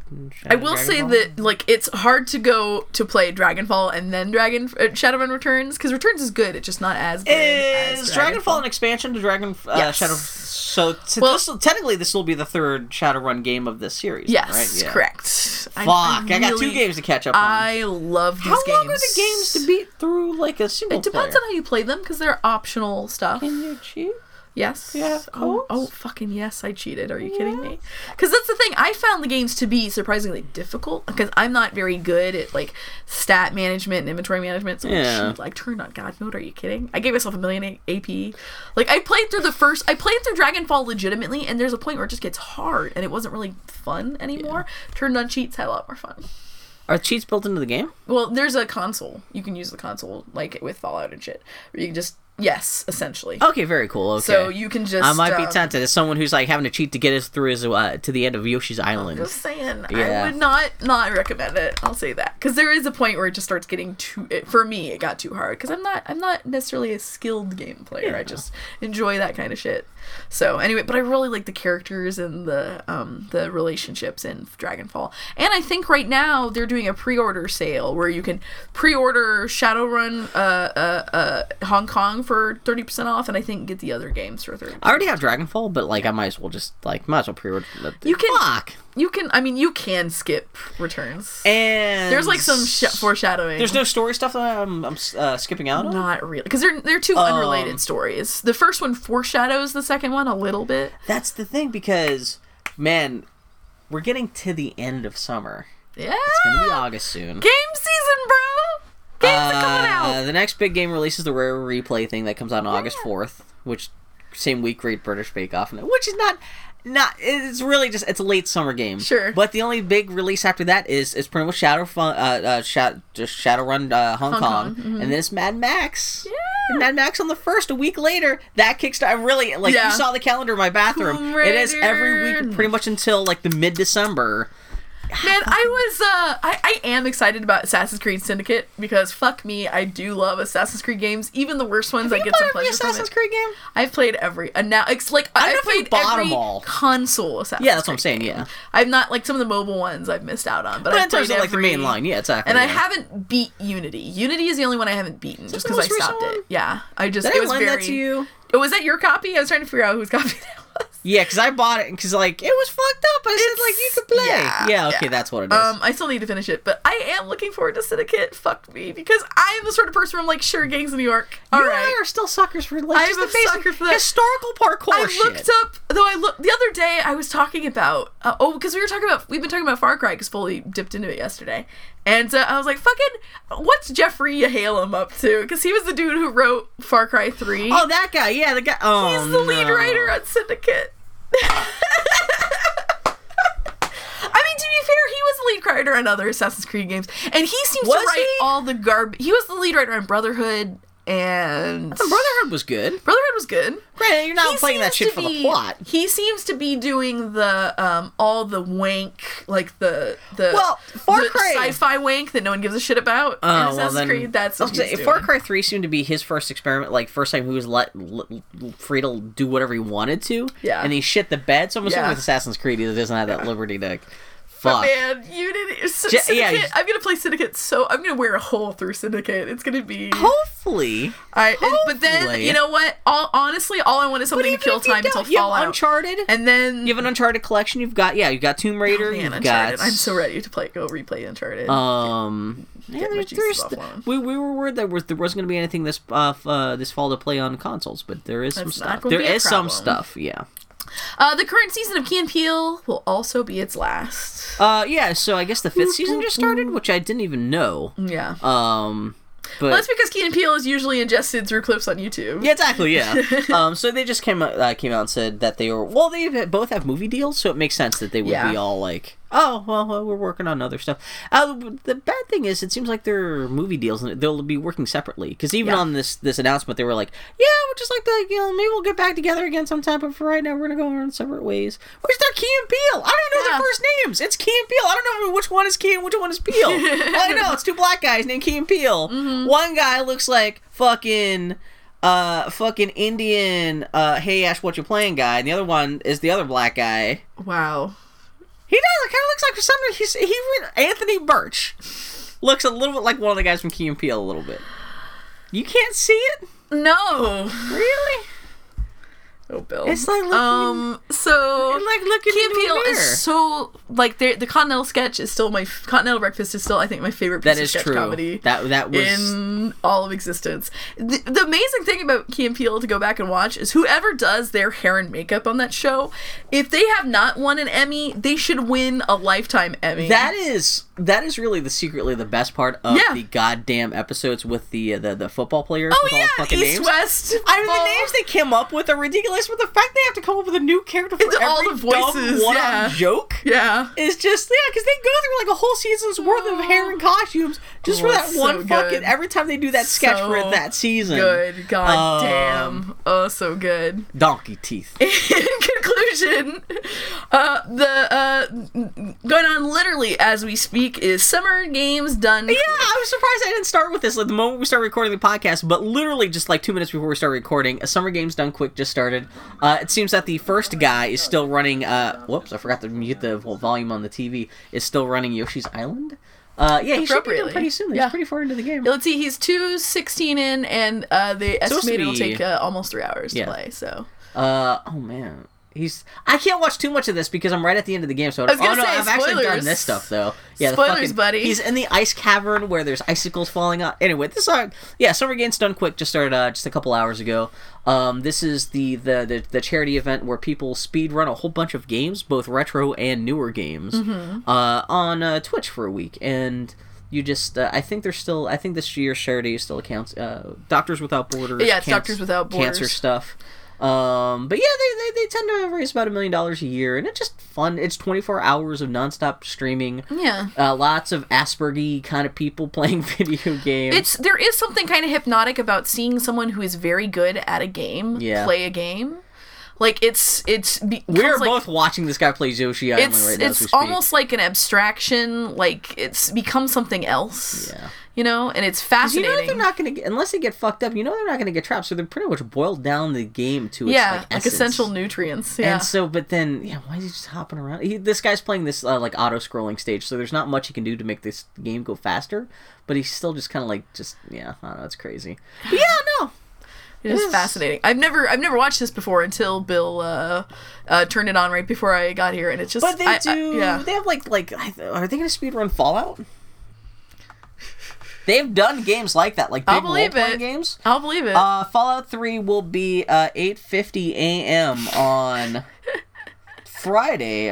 I'll The watch esti- it at work. uh, the estimated time. What do you? Th- how how fast do you think? Boy, how fast could you beat Fallout? Because you would have to level up to a point to be able to get through the later sections. Yeah, Uh, two hours. 23 minutes. What? Annie, you've probably accidentally been on the toilet for longer than this guy's gonna Seriously? take. That is the estimated length for Dear Fallout 3. Lord. Uh, the original Fallout, 15 minutes. Wow. I mean, these are all estimates, but the funny thing is, the, these estimates are usually padded. So if they, Yeah, if he yeah. says 23 minutes, it's probably gonna be like 21 minutes. wow. Uh, yeah, no, that's that's hilarious because that is actually uh uh to compare uh, the the estimated time to complete a speed run of Super Mario Bros. Three is an hour and 20 minutes. wow. Wow. Wow. Video games are weird. Video games are weird. Goddamn. Well, it's fascinating because the the thing that's interesting about games is that you know there's so many different ways to interact with them. yeah. You know, and there's no, none of them are wrong. Games don't. Games are just this thing that are here, and however you interact with them is right. You know, and uh, Yeah, Donkey Kong Country takes 40 minutes. wow, wow. That's Fallout, man. How, how, I know. how badly can you break Fallout 3 to beat it in 23 minutes? Yeah. Like, you would have Well, I mean, if you define beating it- across the you can't even I walk from the beginning to the end point in 23 That's a good minutes. point. Well, if if beating it means like you just uh, complete the end objective, yeah, because I mean, Yeah, like you have to work you have to do different things just to unlock the final. That's what I'm saying. mission. So he must like he must put like an, uh, put like an input controller input that like sinks him into the ground, teleports him to the end. Seriously, and like he's like in the Jefferson Memorial, and suddenly the yeah, credits they, they roll or must just like have that. some sort of hack where it's like by going to this place you unlock part of. Yeah, the, but the funny thing Huh. is, they all they try to play the stuff on the original. Actually, I wonder. Uh, actually, I'm gonna see what uh if they're gonna play that on console. It's well, on PC. Yeah, I was so... gonna say because it is it is a PC game. So, But I would imagine they're probably playing like an unpatched version, so there's enough Yeah. glitches. As, yeah, that's just damn. yeah, because I imagine with mods it's cheating. Elder Scrolls Oblivion is going to be 55 minutes. Huh. Man, fucking. It's funny that like all these 2D games from like Yeah. the 80s are going to be taking Yeah. longer than some of these. Like, 'cause, uh, Link to the Past is 20 minutes. Again, all that they're doing 100% speed runs for a lot of the uh, Yeah. older games, but still. Yeah, well, Super Mario because the nature of open world games are interesting because it's not so much about what the the game is like the story as much as just the things you do within the world. Exactly, yeah. You know, it's not like Tetris or it's like, well, you are trying to clear rows. It's like, well, you're making things and you're meeting people. I'm trying to see if there's anything in here that sounds like something you'd be interested in other than Fallout. I can't see anything. Speedrunning really- is not is not my scene. Speed, uh, Samurai Pizza Cats. Oh, Oh, they're gonna play Samurai Pizza. Castlevania. Okay, anyway, we should probably wrap this podcast. Anyway, it really is us This just is like where Bill is totally distracted. Hey, everybody. Thank you, as always, for listening to the Boy Howdy podcast. Uh, we'll be back next week to talk about some more pop culture detritus. I'm going to go home and get real excited about Fallout 4. Yeah, when we get back, it'll be there August first, though. Ah, I swear to God, just I just want to like, can I just go to sleep until November 11th. Can I just go to some sort of What are some of the? Fallout games that you like so much? I just grew up playing them. I was thinking about it. Is it the world? Is it just like They're uh, eh, with Fallout in particular, it was the first t- one of those games I'd ever played. Like I had played console RPGs and shit, but I'd never played a Western RPG, and it was the first time. Like it was the first time in a game where I really felt like I could do and be anything. The first time I ever drank liquor. First time I ever did a drug. Uh, first time I ever kissed or fucked a man. The first time I ever fi- kissed or fucked a woman was in Fallout. Like that I could be like this this strong, charismatic person. Like I had never felt that I could be whoever I wanted to be. That was the first time I'd played a game like that, and uh, where I felt like you know. first time really lived life, but it was in a video game. Like so they I did all these like life markers. it felt very transgressive, like that, like I could do this, and my parents didn't know, and like I could get away with it. And then I don't know, there's just something about the like the atmosphere and the aesthetic of it, and uh, the music. Like I mean, I got my taste in music in a lot of ways from Fallout. Yeah, that's good like my yeah. wife, my first dance with my wife was "A Kiss to Build a Dream On," which is the opening song from Fallout 2. You know, so it's uh, I don't know, that those games they just And do you st- how, do, how does Fallout Three compare for you compared to the original Fallout games? I mean, So that's a very- thing because like if it's one thing if you grew different up game. on those. I know mechanically it's an entirely different kind of game, but like Well, in terms I'll of the this, content, it's not it's not dissimilar enough you know it's it, when when something is part of your childhood and you haven't necessarily replayed it since your and i hate to say childhood it was when i was a teen Yeah, but still. but it's like when it when it's, some, it's something that is a memory it's not like i have that memorized or anything like that it's more just like a feel like a, a to- like the the the atmosphere of a game in a place There was a great um, the the Giant Bombcast. Uh, the- technically, their spin off from the Giant Bomb Bombcast, the Beastcast. This week they were talking about. Yeah, it's that thing where sometimes your fondness for a game isn't necessarily for that game for, Yeah. that time of life how it made you feel. yeah and it's not just- a literal i perform these acts in this way Yeah, I like it so much because they talk about how when people try to bring back games that really that and they like Kickstarters that try to play on people's uh, affections for a game they played in their Mm-hmm, youth, how they're already kind of setting them up, themselves up for a disappointment. Yeah. Because even if they come back and if they were to do another 2D Fallout game.